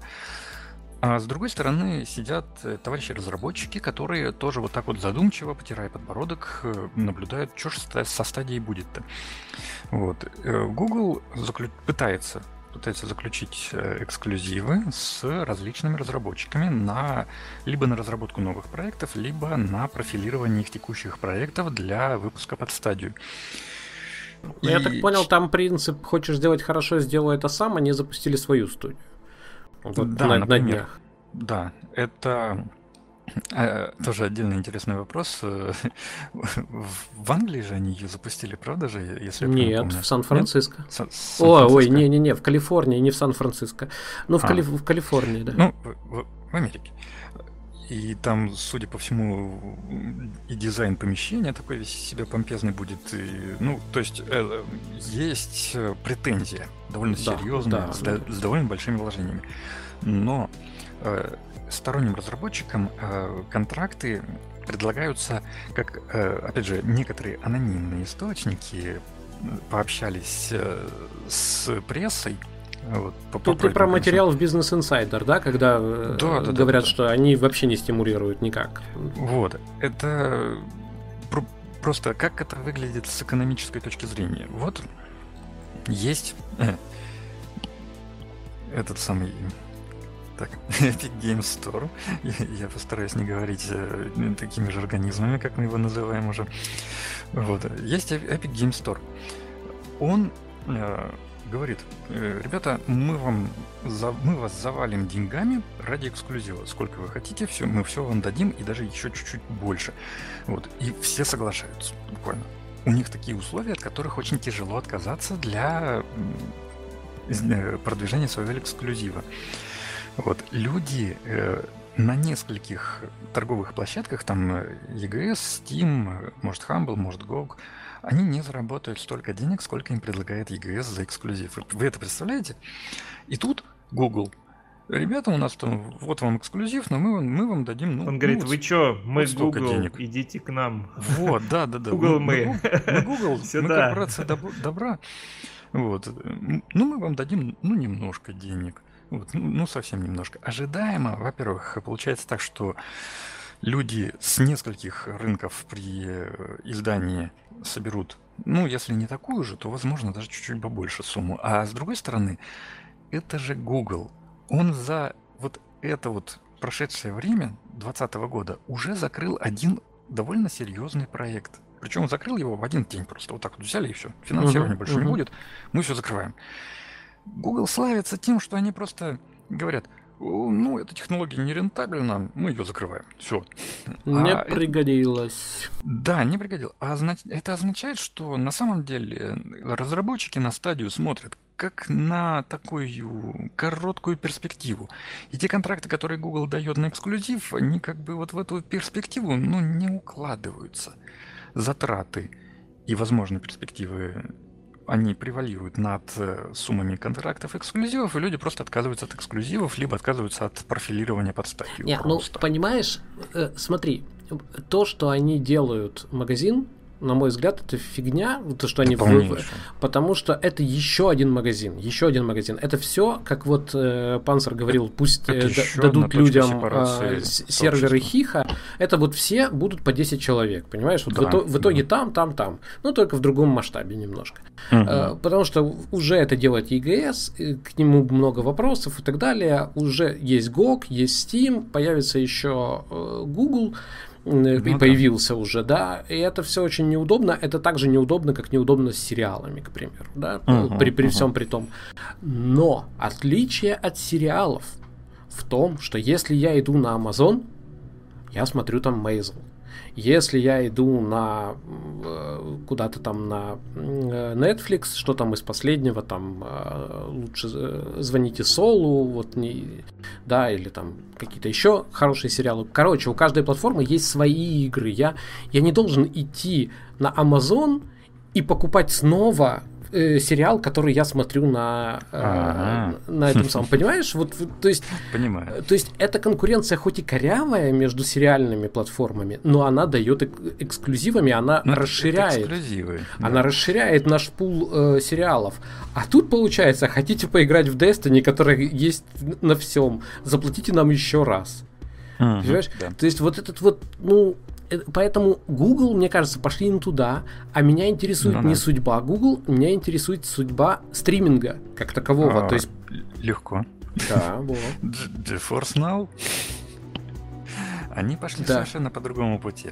G- GeForce Now тебе за абонентскую плату предоставляет просто админочку для стриминга на выделенном твоем юните. Вот, который оснащен RTX, там еще каким-то железом, но чисто NVIDIA. Вот, так вот, на этом самом э, юните у- ты можешь авторизоваться в Steam, в GOG, в Battle.net, в Юбике, э, ну, в Origin, в Electronic Arts, где хочешь. Отлично, давай, э, давай вот конкретно. New World Мгм. выходит, да? Мы Мгм. можем это сделать на Google Now? О, на Google Now. Да, Google Now, отлично я сказал, да. Да, как он? GeForce Now или GeForce Now, да. GeForce Now. GFN. Да. Ага. Вот, мы А. можем это сделать сейчас? Вот, чтобы люди просто понимали, это вот реально мы или мы опять о, о теории говорим? Он же в Steam пойдет. Да, да, он в Steam. Тогда ты через GeForce Now подключаешься к Steam и можешь спокойно играть. Правда. Ты будешь платить, честно говоря, ты должен в Steam купить отдельно игру вот, э, по ее ценнику в Steam для того, чтобы иметь ее возможность запускать э, через стриминговый сервис, играть где захочешь, как захочешь. Вот, таким образом Ну, это нормально, работает. что ты, да, что ты должен купить игру, чтобы в нее играть. Стоить Да. это будет все равно дешевле, чем если покупать компьютер, который эту игру будет Ну, вот да, Мгм. да, в этом же. Пожалуй, да. Вот. И к тому же, ну, помимо того, что ты покупаешь игру, а вот здесь, в отношении GeForce Now, честно говоря, люди недовольны именно вот этим, что мало того, что я игру должен в Steam купить, так я еще и GeForce должен платить за то, чтобы они мне стриминг сделали. Вот очень интересный такой запрос. То есть э, люди хотят либо купить игру пока что, либо Ну, это платить какие-то за очень стриминг. жадные люди. да. Люди хотят Ну да. халявы. Да, да, они очень странные, они не готовы пока что к этому предложению. Подожди, но это все. те же самые люди, которые там с торрентов игрушки качают. Да, да ну их, э, ребят, хотят- чем мы их обсуждаем? Вот я предлагаю, э, Панцер, я хотел твое мнение послушать по поводу Google Stadia и вообще по поводу стриминга там а, и прочих этих штук. Панцер? Меня сейчас немного врасплох застали, потому что у меня нет особого мнения, я не Ага. интересовался. Ага, да-да, я понял. Ну хорошо, окей, тогда, тогда извини, Ну, Франк, я тебя немножко На- перебил. на- на- насчет магазинов, конечно, я бы хотел напомнить про Go Galaxy, который собрал все в одном, а в остальном О, нет это нечего добавить. Великолепная штука. А да- что, еще раз расскажите, я что-то про... Galaxy 2.0. Э, Панцер, пожалуйста. А, Магазин GOG вел бета тестирование фичи, которая позволяет из одного клиента запускать все игры, в каком бы магазине они у тебя не находились, из одного лаунчера. Бу, а я вот вообще это про- пропустил. Расскажи чуть То есть э, ты заходишь э, в свой аккаунт GOG, там переключаешься на бета-версию GO Galaxy, и у тебя подгружаются игры в один лаунчер из всех магазинов, которые у тебя в принципе есть. То есть я себе совместил игры из GOG и игры из Steam в одном лаунчере. А на EGS там есть э, выход или А нет? вот EGS я лично не пользуюсь, но, наверное, должен быть, надо перепроверить. Я пока что пользуюсь только гоговскими играми и стимовскими в одном лаунчере. А как насчет мультиплеера и всего остального? Или это, ну, вряд ли это возможно? Потому что вот мы Франка не Да, смогли да. увидеть в... это- вот эта проблема. Мы не смогли увидеть No Man's Sky Франка. Франк видел наши базы, мы видели базы Франка. Это само по себе прекрасно. Но вот именно Франка воплоти э, виртуальной мы не увидели. Это имеется в виду No Man's Sky? Да, да. Мгм. Ну, надо, наверное, потестировать, потому что я пока что пользовался сингловскими, сингловыми играми и гвинтом, и все. Но там есть же ведь система, ты в Galaxy 2.0 авторизуешься же ведь в другом магазине, скажем, в Steam, правда же, Панзер? А, нужно подключить свою учетную запись Steam к Go Galaxy, Вот, и тогда вот. оно будет работать. Ну, mm-hmm. хорошо. Ну, а, я, я могу сказать то, что, например, из EGS подключиться к Uplay напрямую не получилось. У них сейчас была тоже акция такая, где из Uplay через EGS игрушка пришла. Я три часа ломал голову, почему она не запускается, пока до меня не дошло, что надо плюнуть на EGS и идти оттуда на Uplay, откуда она пришла. Вот и все. Все это дальше заработало. Думаю, что там также, то есть если у тебя клиент стимовский, ну, игра в стиме куплена, соответственно, через GOG ты на нее подключишься, но проблема совместимости разных версий так и останется, она никуда не денется, потому что это уже внутриигровой, внутриигровой мир. Ну, хорошо. Ну, GOG Galaxy это, классно. Спасибо, что рассказали. Я вот, например, не знал, может, еще кто-то не знал. Так что вот обратите внимание. А, Франк, если ты не против, мы угу. будем двигаться дальше. Я просто смотрю Конечно. на время и да, да, да. да Готром. Возвращаемся к трехчасовому формату. у меня в этот раз я очень все коротенько, потому что у меня была адская абсолютно неделя. Я одним глазом там заглядывал, почитать, что написали, новости посмотреть, порадоваться, ну, за, по поводу ЭК, по поводу New World, то, что написали, в общем-то, э, про э, эгоизм. Очень сильно тему зацепила. Очень но... сильная. Я просто, я, да, мы не я, успеваем я не ее. да. ответить. Да. Ничего это... тоже придумать, что ответить. Вот, то есть своя что-то. Но на самом деле, как бы у меня вот э, все, что было связано с играми в этом, на эти, за эти две недели, это вот эта борьба трехчасовая между EGS и Uplay. Все. Ну и потом я, правда, еще пару часиков побегал по старому Лондону. Так уже чисто там надо было посмотреть, как это выглядит в некоторых местах викторианская эпоха. Так что вот экономлю время. Особо не больше, к сожалению, рассказать нечего. Не-не-не, не, нет. Не, не, нет. Ты, ты так Но... просто. Нет, подожди. Хорошо. Подожди. Во-первых, расскажи свои впечатления, потому что я увидел, что ты провел очень много параллелей, как мне показалось, между Star Wars Galaxies и фракционной системой, которые предложили в New World. Ну, Или мне показалось, что ты прав. Мне скорее показалось, там не то, чтобы так прям много параллелей, просто когда я посмотрел а, вот эту систему а, с флагами и с то, что а, флагнутый игрок может сражаться в ПВП, соответственно, против другого флаг, другой фракции, э, так, таких же. Вспомнил, что да, такая же система была похожа в SWG, немножко по-другому она, конечно, все-таки работала там, но там весь мир был ПВЕшный чисто, то есть никто тебя просто так по башке дать не мог. Э, но если ты, как имперец там, решил то, что ты пойдешь э, зачищать там э, город повстанцев, ты флагаешься на имперской базе, вы там большой компашкой летите, какой-нибудь там город, город может быть либо NPC-шный, либо игроков, неважно абсолютно. Летишь его отвоевывать. Чем больше городов на планете отвоевали, значит, соответственно, планета потихонечку переходит под контроль либо империи, либо ребелов. Вот там такая была система. Ну, естественно, когда я увидел в World такую же похожую систему, сразу из памяти всплыл, всплыл очередной кусок игры, которая была давным-давно и закончилась. В принципе, работало это не очень хорошо, вот. Э, но скорее проблема была в том, что СВГ требовало большого количества людей, а в операционных войнах там было всегда очень мало игроков. Хорошо, но тогда я тебе более конкретно спрошу, ты следишь за New World, да, ты, тебя не безразлична эта игра, ты присматриваешься к ней, какие у тебя впечатления от анонса фракционной системы, и я сразу говорю, я всех вас, вас спрошу, потому что это ближайшая большая ММО, ну такая сравнительно большая ММО, в которой, мне кажется, предпринимают довольно интересный шаг. И если вам есть что сказать, э, сейчас каждый из вас что-нибудь скажет по этому поводу. Но пока говорит Готром. Вообще мне, вот, ну, она действительно меня заинтересовала, я смотрю на нее потихонечку, мне нравится, в принципе, э, то, что они выбирают и то, что пытаются сейчас сделать, но у меня вот такое непроходящее небольшое ощущение, что они реально варят суп из готовых продуктов. А вот что из этого получится, зависит от повара. Вот, то есть, может быть, будет вкусно, а может быть, получится какое-то несъедобное блюдо. Я очень надеюсь, что будет съедобное, потому что мне и сеттинг нравится, и нравится то, что они туда закладывают.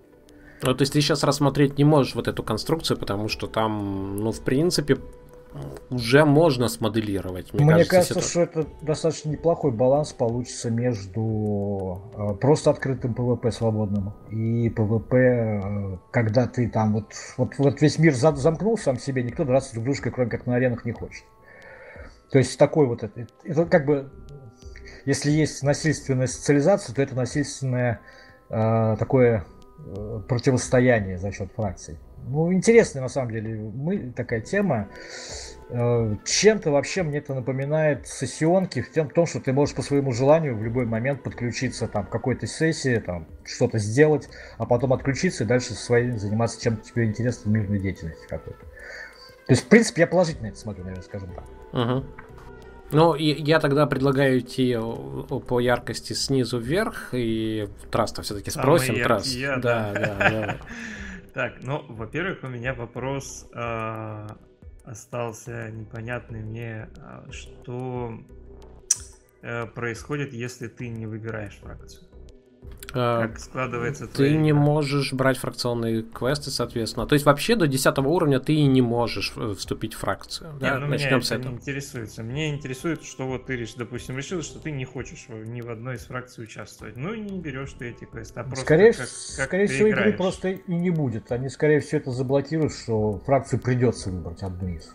Сложно сказать, но в любом случае ты не будешь участвовать в том описанном фракционном противостоянии, а, вот и все. Давай обсуждать, что ты все-таки присоединился. Окей. Да. А, и тогда я не увидел в том той информации, которая была, как они собираются бороться с Зергом. Ну, а, есть, Зергом а... для чего? Ну, который выполняет... Когда вся, все, ну, большинство людей переходит за одну фракцию, создает свои ну, да, это не очень... Какие-то свои объединения, э, все в рамках одной фракции, и они просто, как все остальные, выдали это все. Они не сказали об этом конкретно, мне кажется, они захотят сбалансировать это за счет того, что три фракции, вот скажем так. Э, да, они, конечно, трехфракционная система сама по себе более устойчивая, очевидно. А, и к тому же проигрывающие стороны, они будут э, наделять бонусами. Я думаю, эти бонусы будут очень простыми. Это напрашивается. Это мое предположение. Они не сказали об этом прямо. Но а, грубо говоря, у тебя есть э, полоска, которую ты должен заполнять выполнением квестов, да, чтобы ты поддерживал какой-то уровень контроля территории фракционной. Для фракции, которая выигрывает, у нее есть куча бонусов. Там они, у них повышается сбор, э, повышается трофеи и так далее. Чем больше контролируется территория, тем больше вот этого всего. То есть бонусы есть. Но я думаю, что для поддержания э, вот этого своего, своей полоски понадобится намного больше очков, которые и намного больше выполнения квестов соответственно. Я очень, я очень надеюсь, что они... Э, то есть, как бы здесь такая двойная надежда, э, потому что они могут ввести так, что эту же полоску можно выполнять и через чисто ПВЕ, какие, какую-то деятельность на территории вражеской Нет, фракции. насколько ну, я... Из вот. скриншота следует, что нельзя. В том-то и дело. Ну, если, скажем, если смотреть на развитие проекта, если у них получится так, что не, ну, не захотят в таком количестве ПВП заниматься, надо будет как-то это перебалансировать. И если они захотят вести там ПВЕшную деятельность, то здесь этот баланс может очень сильно начать все крушить. Да. С одной стороны. С другой стороны, мне как раз очень нравится то, что они это все перевешивают именно на живое противостояние игроку. Именно. Мне потому кажется, это при... ключевой момент. Да, потому что если как бы люди э, хоть чуть-чуть втянутся в это, да, то такая деятельность, она ее потом поменять на ПВЕ, э, там сходи, там, отнеси NPC какие-нибудь там письма, там, или убей там 30 мобов на вражеской территории, это уже совершенно не котируется. То есть э, ощущения совсем другие возникают. И не захочется возвращаться. Но тут есть такой вот момент, что они как могут Пока они этого не делают, и на скриншоте в девблоге четко там есть вот эти очки, которые идут за контроль территории, и они начисляются только за PvP э, миссии. Вот прям это видно, четко показано на скриншоте что ПВЕ миссии не дают. проблема.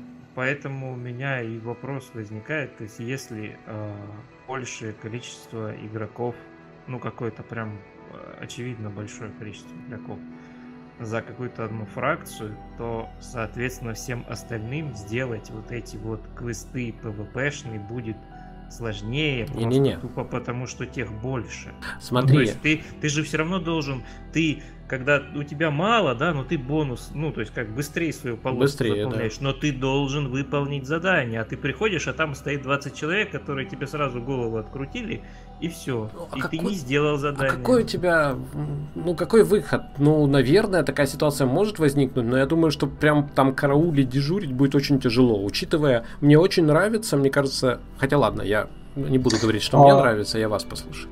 А Я еще хочу что добавить по поводу вот всей этой системы. Там же хитрость еще в чем? Там матрешка получается, потому что фракция это фракция, но а, там участвуют компании. И если все это производится в виде подготовки атаки на какое-то там укрепление город, это укрепление город принадлежит компании, которая принадлежит фракции. И, соответственно, тут еще вопрос в том, будет ли возможно вести переговоры в рамках одной фракции, для того, чтобы одна компания могла помочь другой. То есть, вот еще вот это все будет сбалансировано. А, То да. есть это может быть и интересно, а может быть наоборот, если они заблокируют возможность. Вот сказали, что вот этот форт это компания, значит только они могут. что-то Не-не-не, это я могу ответить, это уже известная механика. А, Вы э, подаете заявку, конечно, надо находиться в э, той же фракции. Вы подаете заявку.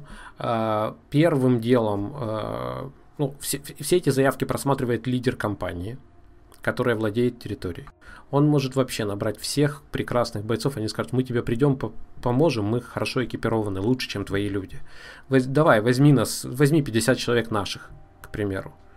Вот. И он, скорее, скорее всего, он может это сделать, но я точно знаю, что именно лидер компании проводит отбор тех, э, кто будет участвовать в команде из 50 человек на защите форта. Это могут быть свои, это могут быть чужие, но фракционные, да, то есть чужие в смысле э, чужие игроки, не входящие в компанию. Это очень здорово.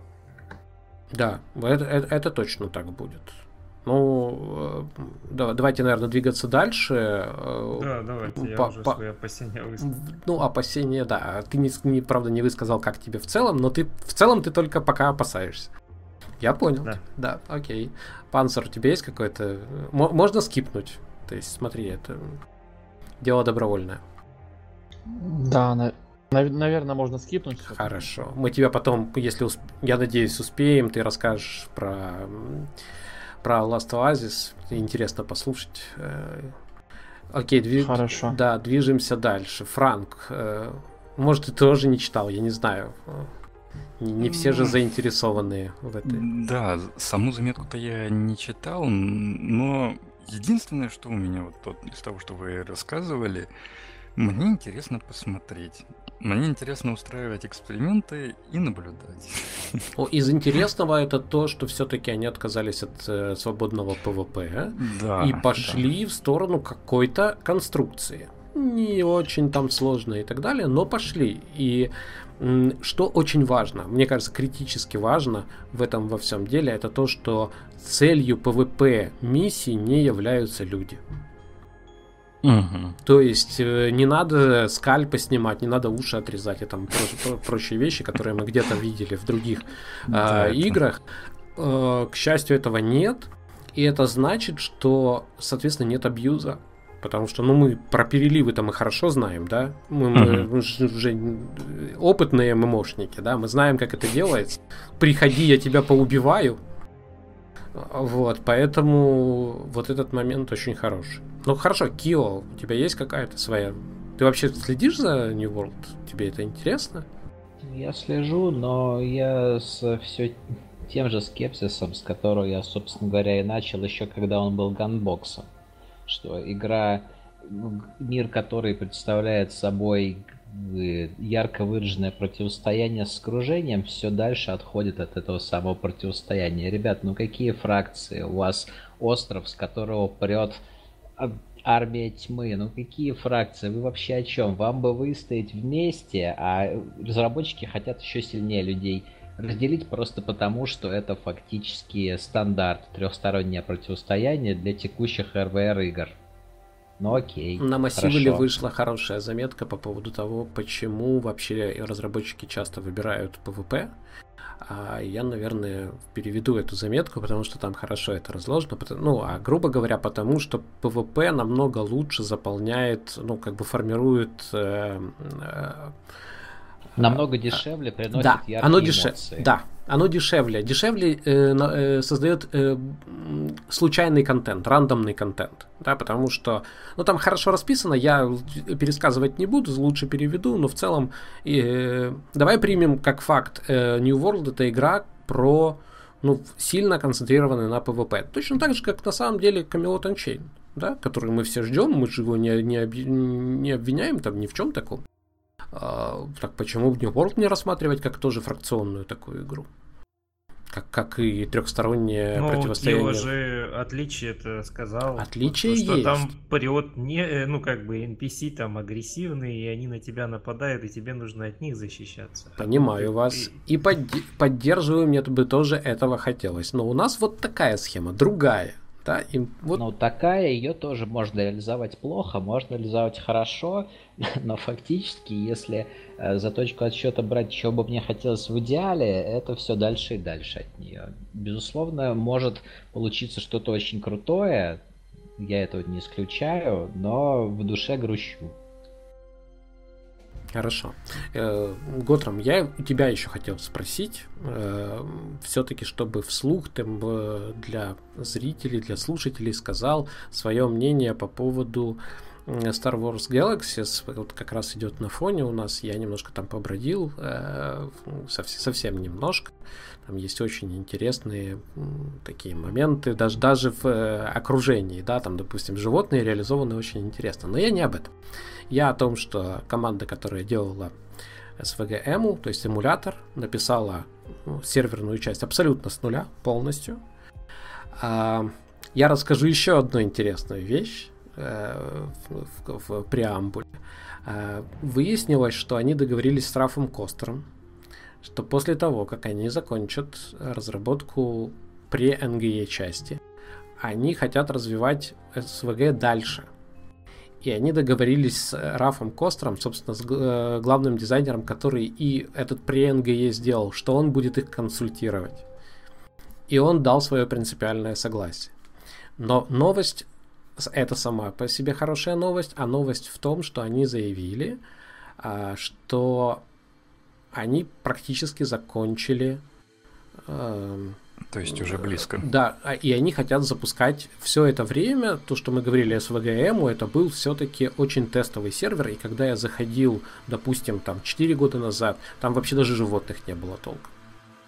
То есть и э, PvE как такового не было. Он, то есть это был такой очень тестовый сервер, который потихонечку обрастает. Сейчас они говорят, что они приблизились к этому.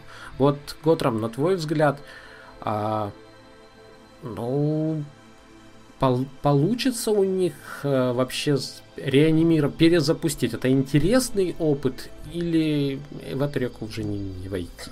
У них, у них получится. То есть они на самом деле, я вот заходил после прошлого подкаста, смотрел, что сделано за это, тоже там за 4, за 5 лет, когда я последний раз там был. Э, я очень так удивился, сколько они успели сделать. Когда, с другой стороны, времени, конечно, прошло куча, сколько? 15 лет они там, 15 лет. лет они делали, да. Да, то есть э, какой безумные сроки, на самом деле, ну, понятно. Вот. И самое главное, меня больше поразило то, что там жизнь кипит. Вот э, в маленьком таком, в пределах тысячи человек вот на этом. Ну, они как, как были тысячи человек 15 лет назад, они и сейчас так и есть. В принципе, такой какой-то косяк и игроков, и разработчиков, и они там меняются, подхватывают, что-то делают. Плюс вот форки, которые ушли на сторону, ну, это там Получилось, не получилось, не знаю. Тоже интересный свой вариант. Вот. Но получится ли перезапустить СВГ именно как игру, зависит от игроков.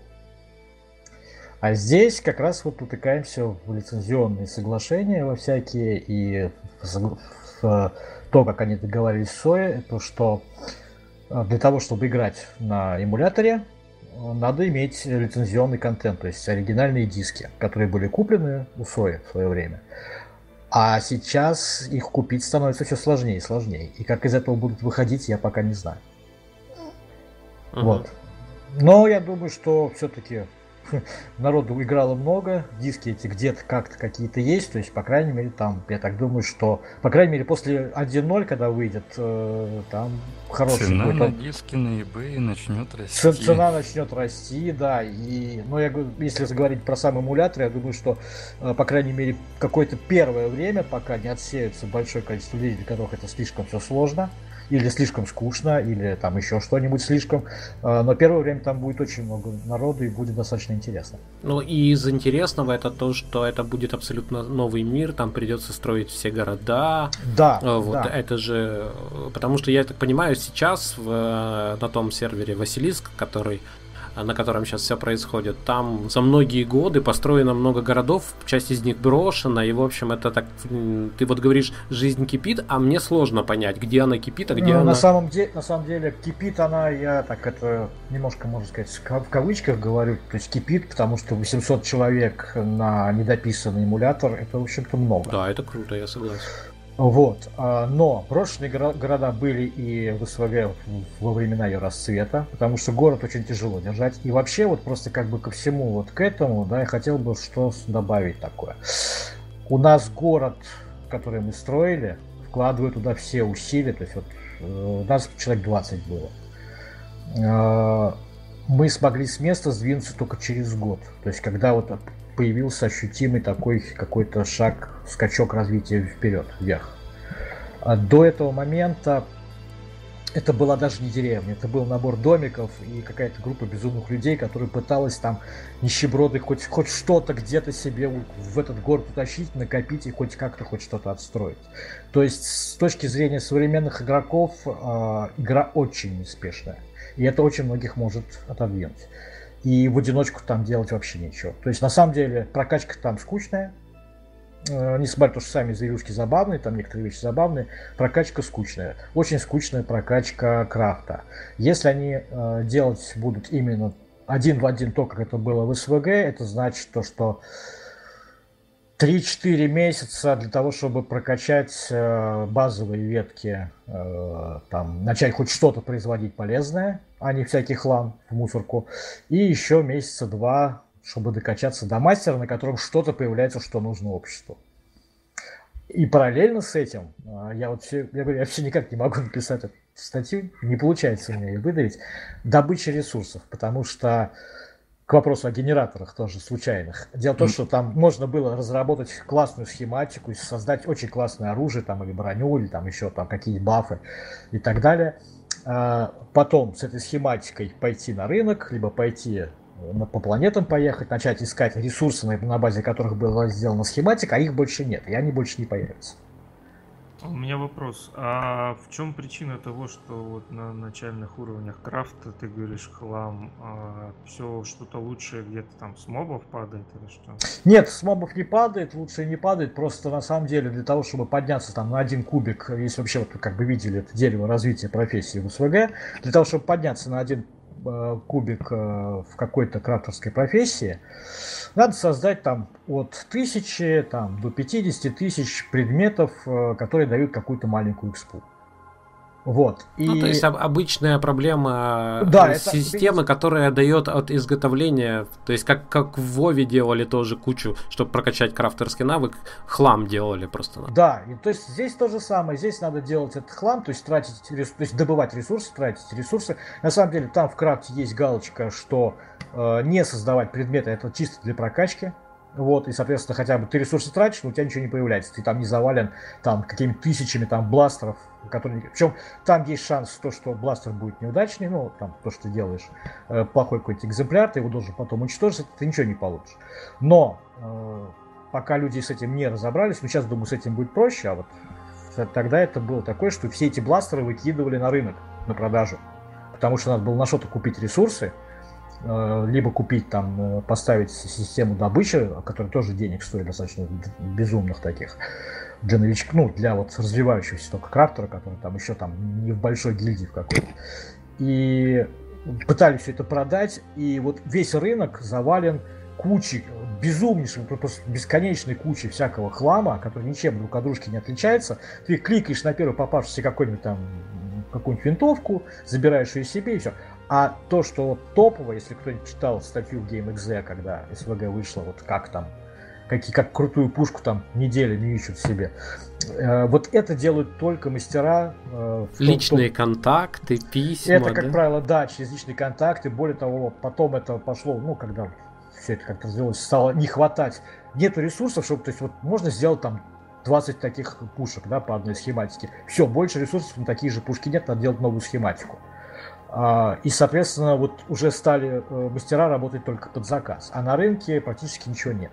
Потом, ну, потом еще там... магазины же есть, да, помимо аукциона есть же а, личные... Мага... Ну, магазины, в магазины обычно сбрасывали какие-то остатки, которые там не купила гильдия какая-нибудь там или еще что. То есть этот, этот процесс, я говорю, он где-то вот на развитие серверов изначально занял год минимум прошел. Это не считая того, что Но еще год они перезапускались. вообще ни, никакого рандома нету, что ли? Э, в производстве есть рандом, он очень небольшой, то есть, в принципе, очень легко получить то, что ты хочешь, а, но весь не рандом, это заключается в том, какие ресурсы ты используешь. И там, да, там ресурсы влияют на качество. То есть все зависит от того, из каких ресурсов ты делаешь и какое качество ресурсов. А, причем там как бы у ресурсов не просто качество ресурса есть, а у него есть несколько параметров, и ты можешь получить там очень крутую броню с точки зрения защиты, но на себя ее надеть никто не сможет, потому что у него а, показатели упадут настолько, что он не сможет ни стрелять, ни биться, ни драться, ни убегать, ничего. Там э, пул действий и пул э, защиты и брони, влияние брони, они все как бы завязывают на три полосочки на, на одинаковые. И когда ты на себя надеваешь тяжелую броню, все, ты ничего не можешь делать. Вот смотри, ты сейчас ругаешь, а в комментариях говорят, звучит очень круто. Так что спасибо тебе за рекламу СВГ. Тебе, э, тебе кажется, что, на, на твой взгляд, выйдет в этом году? Вот удастся им запустить? Я думаю, что они 1.0 в этом году выпустят. То есть вот прям я говорю, я почитал, я прям почувствовал, как оно где-то тут близко уже дышит почти да, живое. Отлично, отлично. Тогда, э, Панцер, я все-таки хочу тебя немножко расспросить. А, ну, во-первых, давай так. А, с точки зрения, опять же, разработчика, как на твой взгляд, какие были новости за эти две недели такие, ну, интересные, да, для, для тебя? Если можно коротко, потому что я тебе хочу еще раз спросить о Last Oasis, по той причине, что разработчики почему-то очень странно ведут информационную кампанию, и ты рассказываешь очень хорошо, емко и по делу. Это такая очень э, хорошая доза полезной информации по интересной игре. Даже не знаю, даже не знаю. Для меня вот единственной новостью за прошедшее время стал а, небезызвестный пост от главы студии разработки Mail.ru о том, что нужно увольнять геймдизайнеров, которые не покупают инапы в своих играх. Так. Ой, простите, у меня горело, ой, у меня горело просто. Ну, я вообще с ним согласен. Я тоже с ним согласен. Несмотря на то, что горело. Нет, ну, ну про... нет, нет, ну, просто это только половина тех, кого надо ну, увольнять. Но, но это же просто как, как э, вы повара, вы готовите, вы должны кушать то, что вы готовите. Ну или там, если вы обмениваетесь, то есть. Э... Нет, Атрон, давай будем не, я... более конкретно. Не... Если вы готовите а, давай, плохо, давай, давай скажем вы... так сначала. Этот человек не повар. То есть сравнение ага, с поваром да. тут не уместно. Этот человек глава студии. Он выступает от лица работодателя. А, выступая от лица работодателя, если он хочет уволить сотрудника, он должен, работая в российской компании, скажем так, он должен обосновать, по какой статье российского законодательства он человека хочет уволить. Если в российском законодательстве статья уволит человека за то, что он не покупает инапы и играет в игры бесплатно. А, Нет. Не, не соответствие должностным обязанностям. А, простите, но вы делаете это не игру, а что-то другое. Да. Э, в должностные обязанности нельзя вписать то, что желает левая пятка вот этого человека, который пытается увольнять людей. Вообще, да, вообще правда. Но как Не, ну это справедливое замечание, да. Но и мне кажется, здесь было больше я, экспрессии, я, я тебе не кажется? Раз, э, я в первую очередь сужу с точки зрения человека, которому приходится руководить разработкой. То есть за какие-то мои хотелки личные, там, приязни, неприязни увольнять людей нельзя. Тут речь идет не о составлении там какой-то игры, а в принципе о взаимоотношении внутри команды. То есть этот человек, я бы его назвал, этот человек симптом. То есть он сам по Хорошо. себе не виноват, что он такой. Он его вынесло туда потоком, который сложился в российской индустрии. То есть вот взяли человека с такими моральными качествами, он подошел, его поставили на эту должность. Сам по себе он особо ни в чем не виноват. Он сложился на ту должность, на которую он попал. Вот Хорошо. Я, как я... бы вот после этого у меня осталось такое послевкусие, ну, человеку, который хочет заниматься большими амбициозными проектами на геймдев рынке СНГ сейчас не вырастет просто. Просто потому, Ну, что там вот... В том у нас сейчас интересная тема разгорается. Прости, что я перебиваю, ко- коротко просто скажу. Вот. Есть же ведь э, Wargaming, который в Беларуси, но на самом деле компания кипрская. Вот. И... Давай, давай, давай скажем так, это на самом деле белорусская компания, а просто им Да. было выгодно зарегистрировать юрлицо на Да, Кипре. да. Конечно, конечно. Все так и есть. Вот, как некоторое время назад у них было подразделение мобильной разработки, которые разрабатывали э, World of Tanks Blitz, вот, которым что-то не понравилось во внутренней кухне Wargaming. И они, это минские ребята, они в минском офисе работали, они просто решили там так или иначе, ну, все из команды поувольняться. И поувольнялись примерно два с лишним года назад. После этого на Хабре появилась э, очень интересная заурядная компания э, под названием Blitz Team. Вот. И недавно они зарелизили свой самый первый проект, который э, это сессионная э, онлайн-игра мобильная с очень высокими критериями и качествами, которая была сделана за год.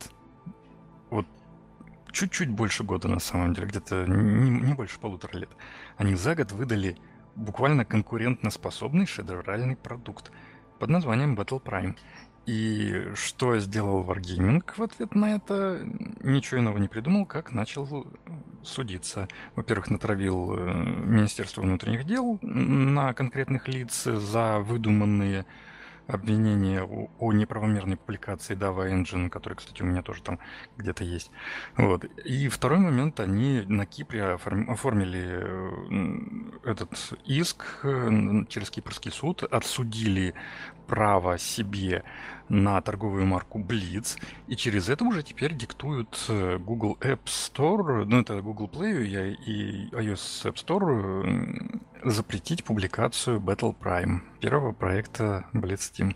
По-моему, это великолепная стратегия, которая в корне уничтожает просто всю репутацию Wargaming. Ну, это, по-моему, только э, вывод из этого сделать. Но не, я не могу водитесь. прокомментировать Да. этого только фразой «добро пожаловать в капитализм». Да-да-да.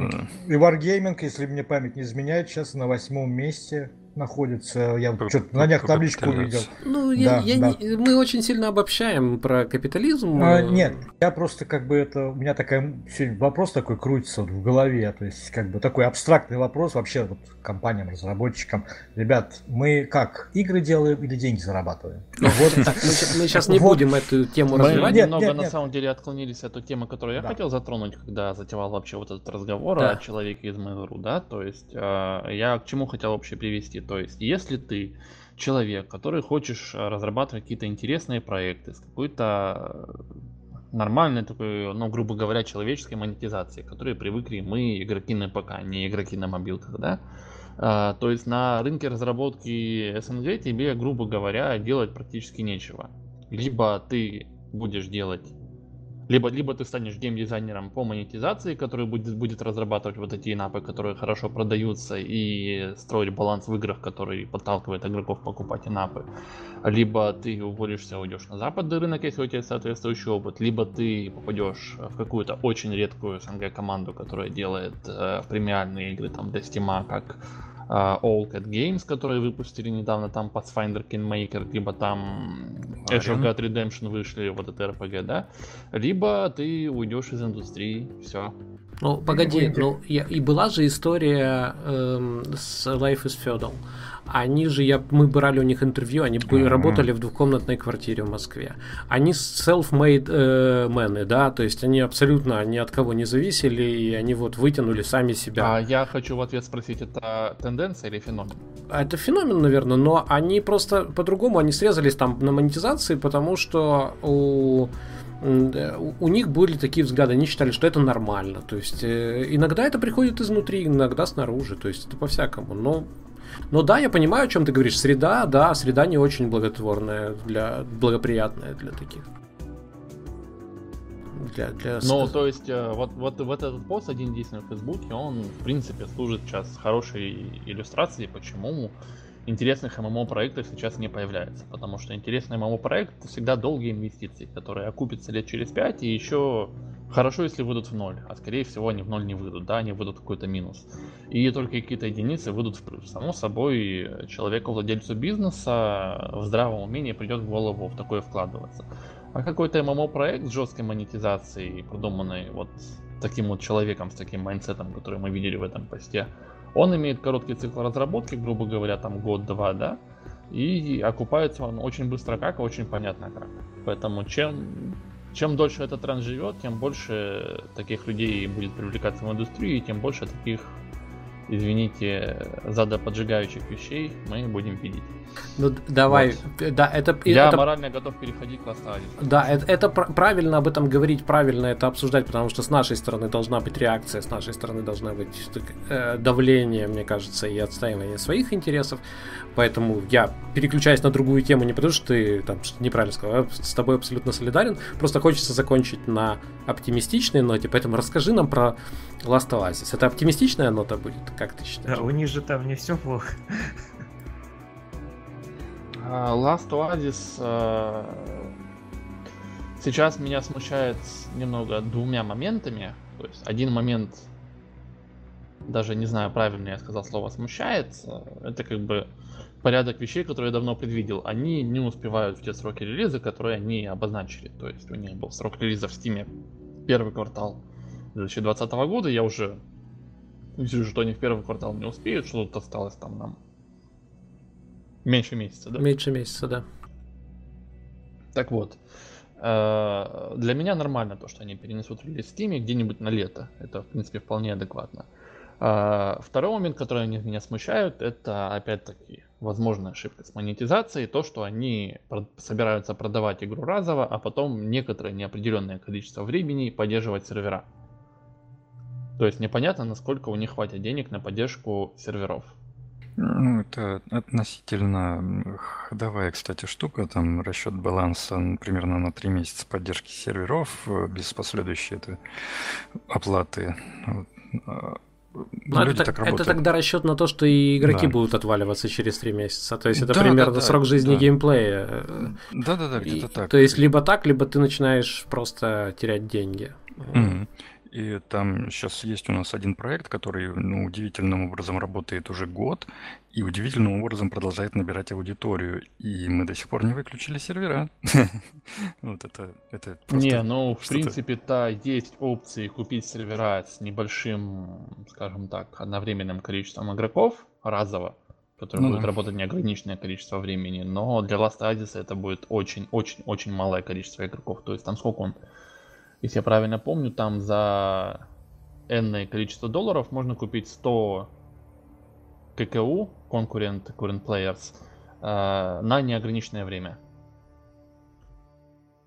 То есть это вот сам, самый худший случай, по которому Last Oasis мог, могут пойти. Угу. Ну, хорошо. А, вот а, у нас еще прошел э, бета-тест большой клановый Last О, Oasis. Да. А, вот о нем бы я хотел рассказать. Uh-huh. Бета-тест проходил э, в таких условиях, что разработчики не пытались на нем протестировать, как будут работать контроль территорий. Разработчики не пытались на нем протестировать, как будет работать high-end контент. А разработчики пытались на нем протестировать, как будут вести себя свежезашедшие в игру игроки, как они воспримут обучение, как они воспримут, как они воспримут первые игровые шаги, как они собьются там в кланы и так далее, как они начнут друг с другом взаимодействовать. Ну и у меня это вызвало очень сильные, скажем так, флешбеки о вайпах War the Drift когда там вайпали в очередной раз мир, и все большой толпой забегали, в Drift начинали строить корабли. Вот примерно то же самое я ощутил в Last Oasis с поправкой на то, что в целом атмосфера была гораздо более агрессивной раз.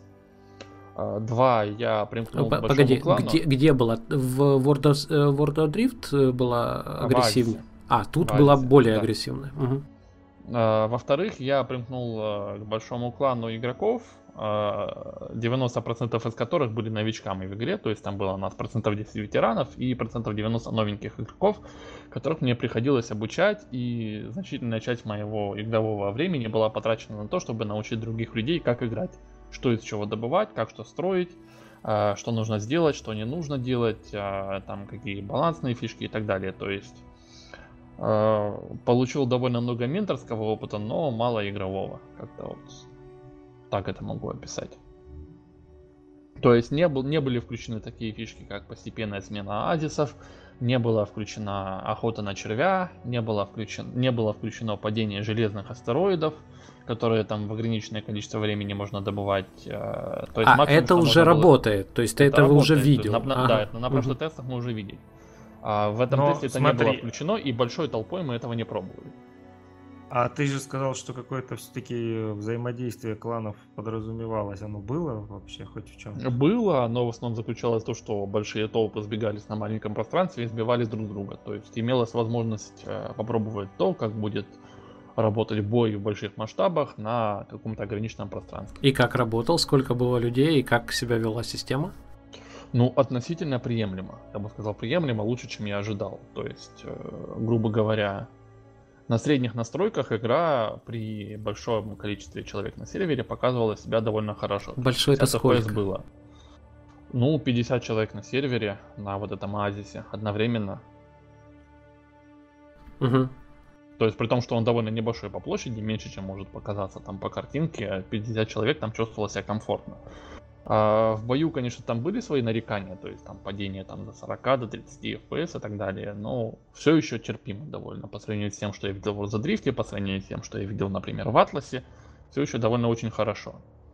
То есть, когда эта игра выйдет в Steam в ранний доступ, я думаю, ее будут хвалить за оптимизацию, это совершенно точно. Ну, это хорошая новость. Ну, э, отлично. Я думаю... И да. мы ждем второй волны теста, когда уже кланам дадут потрогать high-end контент, поохотиться на червя, построить топовые шагоходы. Как их э, сейчас в русской локализации перевели ходуны, я просто мурашками покрываюсь от текущей русской локализации, предлагал ее исправлять. Ну, хоть не ходунки. Да, Google Translate перевел ходунки, а вот то, что, что перевели, видимо, нанятые локализаторы, которые не в курсе игрового лора там и игровой игровых реалий, они там очень жуткий перевод выдают. Там. А может не так и плохо ходуны? Но вот, понимаешь, шагоходы у меня все-таки больше к звездным Нормально, войнам. могли бы перевести еще как доходяги. Там. Нет, ну серьезно, это же Адули. что-то тут есть, мне кажется. Может быть, такое интересное слово, им можно поиграться. Это как бы сначала воспринимается не очень, но так, если на языке его покрутить, может, не так и плохо. Шагоходы это все-таки, ну, более такая, ну вот это... На самом деле в Звездных войнах тоже ходуны, Walkers.